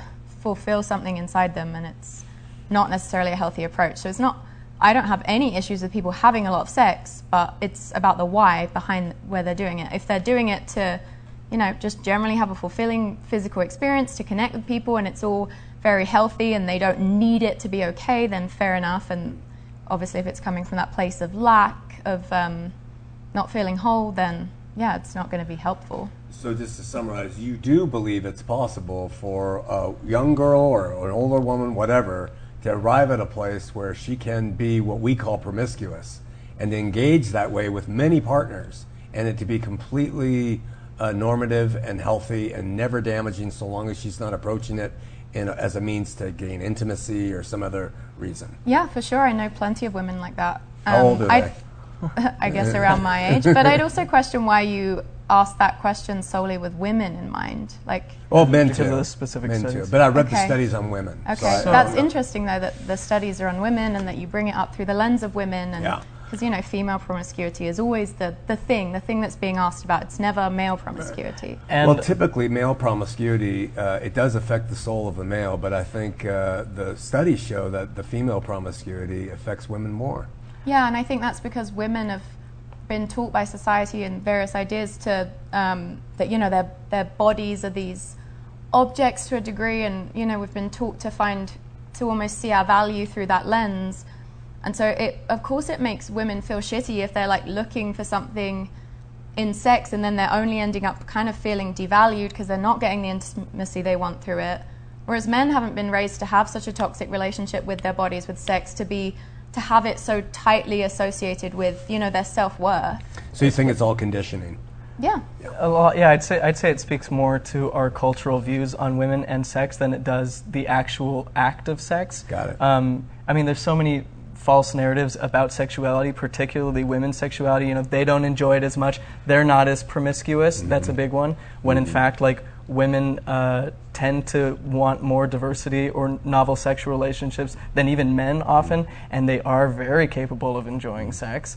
And so, you know, when you have these shame based narratives that's coming from a culture that has treated women as commodities for male sexual activity, and where they're held to a high, you know, Victorian standard of uh, fidelity, while men aren't held to the exact same standard, of course, it puts so much psychological pressure on a woman. Um, and yet, I don't think it's like basic and human, human intrinsic nature to be a monogamous or um, marital even. We, we can see plenty of um, aboriginal, indigenous, hunter gatherer cultures where um, polyamory is a part of the cohesiveness of the community and that it does strengthen social ties and it is a great, good way of um, you know, allowing for group intimacy and for the uh, reduction of tension mm-hmm. among among the group. So to take a hard stance that oh promiscuity is inherently bad and even framing it as promiscuity versus mm-hmm. polyamory or something like that is already setting up a bias for this is negative why shouldn't it be when in fact it's it's this whole syst- monogamic marital system mm-hmm. even though it may work, I'm not trying to like throw it under the bus here. It is a relatively new iteration of human relationships and doesn't deserve the high pedestal that we've put it on.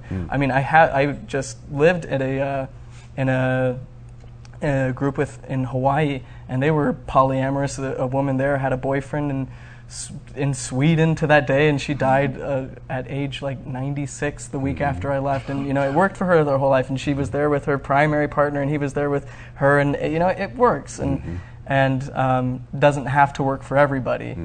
But uh, yeah, maybe I'm just rambling now. So revelatory. I am so grateful for your transparency and saying this because uh, I know that uh, there is a large number of my generation and older whose mouths are agape right now. Just, what the shit is going to happen to this world Yeah. in the hands of this generation? That's exactly yeah. It's ah. But yeah, this is why ideas like consent matter because we because we can say, okay, we don't have to be so dogmatic, and we don't have to be so shameful about sex. And um, granted, like with any behavior, there are risks associated with that behavior. So it's not just you know free love, everything goes. You have to understand the risks, and you have to be careful about what you're doing, and you have to be open and honest with the people that you have relationships with, and. Um, and You're you know, describing pretty much a utopian society. here, yeah, my right, friend. right. Yeah. But it, but it, it's not. It is ideal, but like that's any system you want to have the. Uh, it's it's possible is all I'm saying. Got it. And I'm not saying it's for everybody, but it's possible, and, our, and our, I think our generation is showing that. Yeah. Do you think that, that was? I'm glad. Oh, that was good. Uh, do you think? I'm sorry. We're almost out of time. Evil. Is there such a thing? Fundamentally no. I, I mean, like, evil is a useful term. You know, to me, someone abusing a child is evil. That's a, but it's just a word. You know, like I Very said. Very subjective usage. Yeah, we. I believe we're all the products of our genetics and experiences, as I keep harping on about. So, um, t- you know, I guess I would use the term evil when describing situations where someone is the victim of a lot of suffering at the hand of another person. Um, but a lot of evil acts are carried out by people who are psychopaths, literally do not have the ability to feel empathy. So, like, can you blame them for that?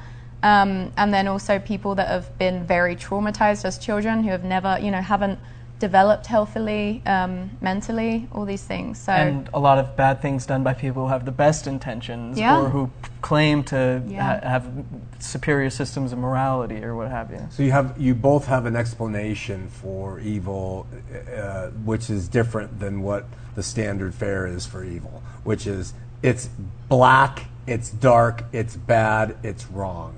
You Yeah. would say no. I think if we look at all the reasons behind the black, dark, wrong, we do, wouldn't say it's evil. We say it's a product of well, experience. Yeah, uh, we, we could say evil because it's just it's just a relative term A rel- is all.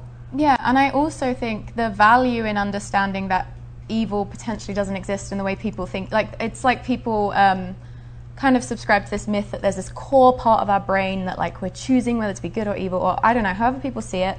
The value in understanding that evil arises because of you know a set of conditions and all these interconnected factors is then we're able to you know, kind of dismantle systems that allow evil to be perpetuated. And instead of just, you know, looking at someone who's done a terrible thing and saying, like, oh, he's just evil, it allows us to, you know, go back to consider why, what um, led to that person doing that thing. And then we can be much more effective at reducing evil than if we just say, oh, well, some people are just evil, or, you know, there's always been good and evil. And these kind of like abstract narratives that aren't rooted in neuroscience and reality hmm. it's so much more beneficial to to recognize the limits of free will. Yeah, who wakes up and says like I'm gonna be evil today? Of course, Me. like Yeah. this and if they are, what's led them to think like that? To But yeah. value evil things. Yeah. Look at our, look at our criminal criminal justice system. It's all based on the idea that people choose to do bad things. Right. And then what happens? Okay, well, you need to be punished for the bad things you've done, and our recidivism rates are through the roof. Sure. And we're just cycling people in and out of the prison, for-profit prison system, mind you,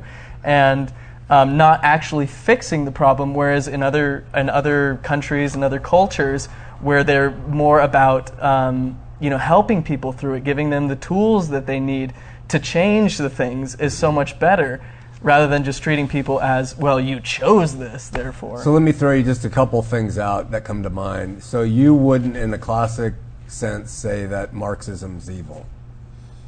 You wouldn't say that the materialism of the Mormon Church and the 3.2 billion dollar mall is an expression of evil. You'd, you'd say there's just a bunch of men who think that nice malls are good and they can prey upon people with tithes. I, I could call it evil. Yeah, we're I don't not know. against the word evil. Yeah. It's Not- still like a useful word. Do you, e- but you, do you ever see anything? Do you see the pogroms in Russia? Do you see anything to bring up Hitler again? Do you see any mass movement as uh, being a product of evil? what, what is evil? You know, I I think the any any mass. It's You guys are about eliminating suffering, so evil seems to me like it would the, cause the intentional suffering. perpetuation of suffering. Yeah, Yeah, mole- of course, there's intentional beating up homosexuals. Is Yeah. it evil? yeah, Yeah, so yeah. yeah, you can use the word evil, but you also yeah recognize that these systems of suffering don't exist in a vacuum. Yeah. Oh, I, I would agree with that. Oh, absolutely. Yeah. So yeah, there there are people who are perpetuating systems and actions that cause suffering. And if I wouldn't use the word evil, it's not because I am like diminishing the impact of like the, the harm. You know, it's not to um, like belittle anyone's Right. suffering. It's it it's not like that. You know. Yeah. Or to even pretend like true maliciousness doesn't exist because it- Yeah. it, does. But it doesn't exist in a vacuum. No. So, uh, and I, I'm saying no. Um, I understand what you mean. Yeah. Uh, finally, we're out of time. It's 10 o'clock. We've gone two hours, two quick hours. Um, yeah. You take your last breath. It's over. Done. Nothing beyond. This was it. Well, our energy can't be uh, created or destroyed. So something's happening, but I don't believe in the continuation of a soul. So se. you like that that uh, thermodynamic rule? Yeah, big into the second law of thermodynamics. So yeah. you, you believe that applies to? Then, then what you're saying is there's something inside you that is generating the energy to move this corporal body around. That is going to continue on because it can't be created or destroyed. I'm, yeah, I mean, energy from my body will go into the earth wherever it goes. Um, Will you, Samantha, exist? I doubt it. You doubt it. yeah. How about you? Yeah, I don't think so. Um, which is why part of my like spiritual paradigm is learning to identify with the the whole of creation. Um, you know, if God is in all things and through all things, including myself, then then all of it is God, and all of it will continue to be all of it, even after I've gone. And the part that I've played in it, and and the things that I've contributed will go on. In that sense, my spirit will live on. But I don't know if that there's like a, a tangible Tanner personality hmm. that will continue onward. Got it. Yeah, that was my question. Is there a tangible Tanner and Samantha. And I don't mean to say like I know that there's not. I don't know. You just but well, no one knows. Yeah, yeah, yeah. But it doesn't. It from what I understand now, it doesn't seem the case to me. A, a big thing that resonates with me is just the Buddhist concept of everything being temporary. Um, and we see that with the second law of thermodynamics, for example. Like the Earth is ultimately one organism, and uh, we like to think of ourselves as separate beings, but none of us are separate beings because we are constantly, like, there's this constant interplay between, you know, we're molded by other people, we're shaped by the food we eat. Like, there's everything is interconnected. Is my to say nothing of the genetic code that you know has all kind of come down the family tree. Exactly. Like, yeah, even trauma can be passed down through genetics, through generations. But anyway, the Earth is ultimately just this one organism, or I guess the universe is ultimately, you know, this one thing. And, and we as humans, for survival, kind of need to view everything as separate. We need to compartmentalize because it helps us navigate our experience as Homo sapiens. But ultimately, everything is one. Uh, last word association. Uh, Jesus. Thoughts. Dope. Dope. and and by the way, that means good. That means good. Tanner, Is this a one word or can I just whatever you want. Um, I s- a lot of my um, like coming to peace with my life has been, um, you know, when I left the Mormon Church, I felt like I had to just reject everything outright, um, and that was good because it allowed me to step away and then return back and see which parts I wanted to integrate back into my life. And I saw that there was a lot about um, Christianity that, um, regardless of how I feel about metaphysics or you know the non-existence of a great white man in the sky, you know, or, or whatever model for God we want to use, um, I could still recognize that there was some beauty um, in the simplicity of his teachings and in the power to um, affect human civilization in a really lasting, dramatic way. And so um, I've done a video on this about my my appreciation for Jesus as an atheist, as a humanist, um, because a lot of what we term to be moral in today's society comes from that. Granted, I think Christianity as a whole has been weaponized. Um, against a lot of people and done a lot of harm, and, and to this day remains a largely bastard, bastardized endeavor. Don't disagree. Yeah. Um, that being said, I, I do have appreciation for the man, whoever he was. So not a myth. Not a myth. I don't think so. I, I think I think there's enough out there to, to say, yeah, he was he was a real person who you know was killed by the Romans or whatever, and the extent of his like political activism, or you know, the, the Gospels are second and third hands account. So like, how much can we trust everything to be exactly the way he Right. said it? but I, f- I feel like from my own experiences, um, my spiritual experiences have have resonated so deeply, and I can look and say, ah, yeah, whatever, whatever he learned, whatever he experienced two thousand years ago, I, in my own way, have felt a similar thing, and so I can appreciate that shared human experience. Wow. Any final words for the audience? Uh, we love you. Thanks for watching. yeah, thank you. Oh, we have a call. What line? Oh. A call. Wow. On an actual telephone. Well, let's. Uh, you're on the air. Hey, what's going on? This is Conk. I'm actually in the online chat watching. Hey, Tom. Hey, so um, is this just for you, or is uh, the Zelph duo there also? No, the Zelph people are here. Hi. Hey, how's it going? Good to see you guys. Well, I mean on the screen. I can't see you in the phone. um, I have a question. Uh, there was going to be a Sean, but it's funny because I think uh, Sam and Tanner also brought it up, uh, which I thought was kind of interesting. But I wanted to talk about um, Christianity, specifically the New Testament, because I fully believe in the Christianarchy. You know, the faith is subjective and all of that. And I actually just finished uh, Go Gunfight, and it was awesome. Awesome. Yeah, yeah. Um, and so, based on that, I've been trying to, I've been studying a lot of evolutionary psychology and the differences between the sexes. So it's kind of funny when we were talking about like sex and sim and promis- promiscuity, you guys kind of brought that up anyway. And then the chat was kind of talking about it briefly. Um, I, my original question was for Sean. Uh, what when we have the subjective faith now, and all things are lawful, but not all things are beneficial. You know, we have uh, subjective, but it's more of a fluid morality, I would say. Um, how does that apply to like promiscuity and premarital sex and all of those things?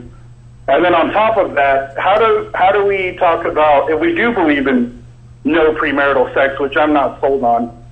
Um, how do we explain like multiple wives and multiple concubines in the Old Testament? I, I well, from me, I don't, I don't uh, subscribe to any uh, stance that I think I'm going to tell another person. Everybody is up to, it's up to themselves, their God, their choice, what I believe is their choice, their freedom, whatever they think they want to do, they're going to do it. And I am going to, my responsibility as a Christian is to love them, irrespective of anything that they say, do, think, or believe. So I, it's up to them. But I've always maintained that. In terms of the Old Testament, uh, you know, you can go back to Lamech, who was the first polygamist. He's the one who introduced it, Cain's son. And Sarah, uh, Abraham's wife, introduced Hagar. This was all the product of men and women coming up with ideas. Never do we see it authorized or ordained by God in the Old Testament. So I just don't, I don't, I just think it's something that men do or women do, and uh, we live with the results, which have always been disastrous, uh, at least in biblical sense. I don't know about uh, modern day times. Okay. And then can I can I do a follow up question with uh, Sam and Tanner? Please do. If, we have time. Okay, so when you guys brought up, I saw Sam.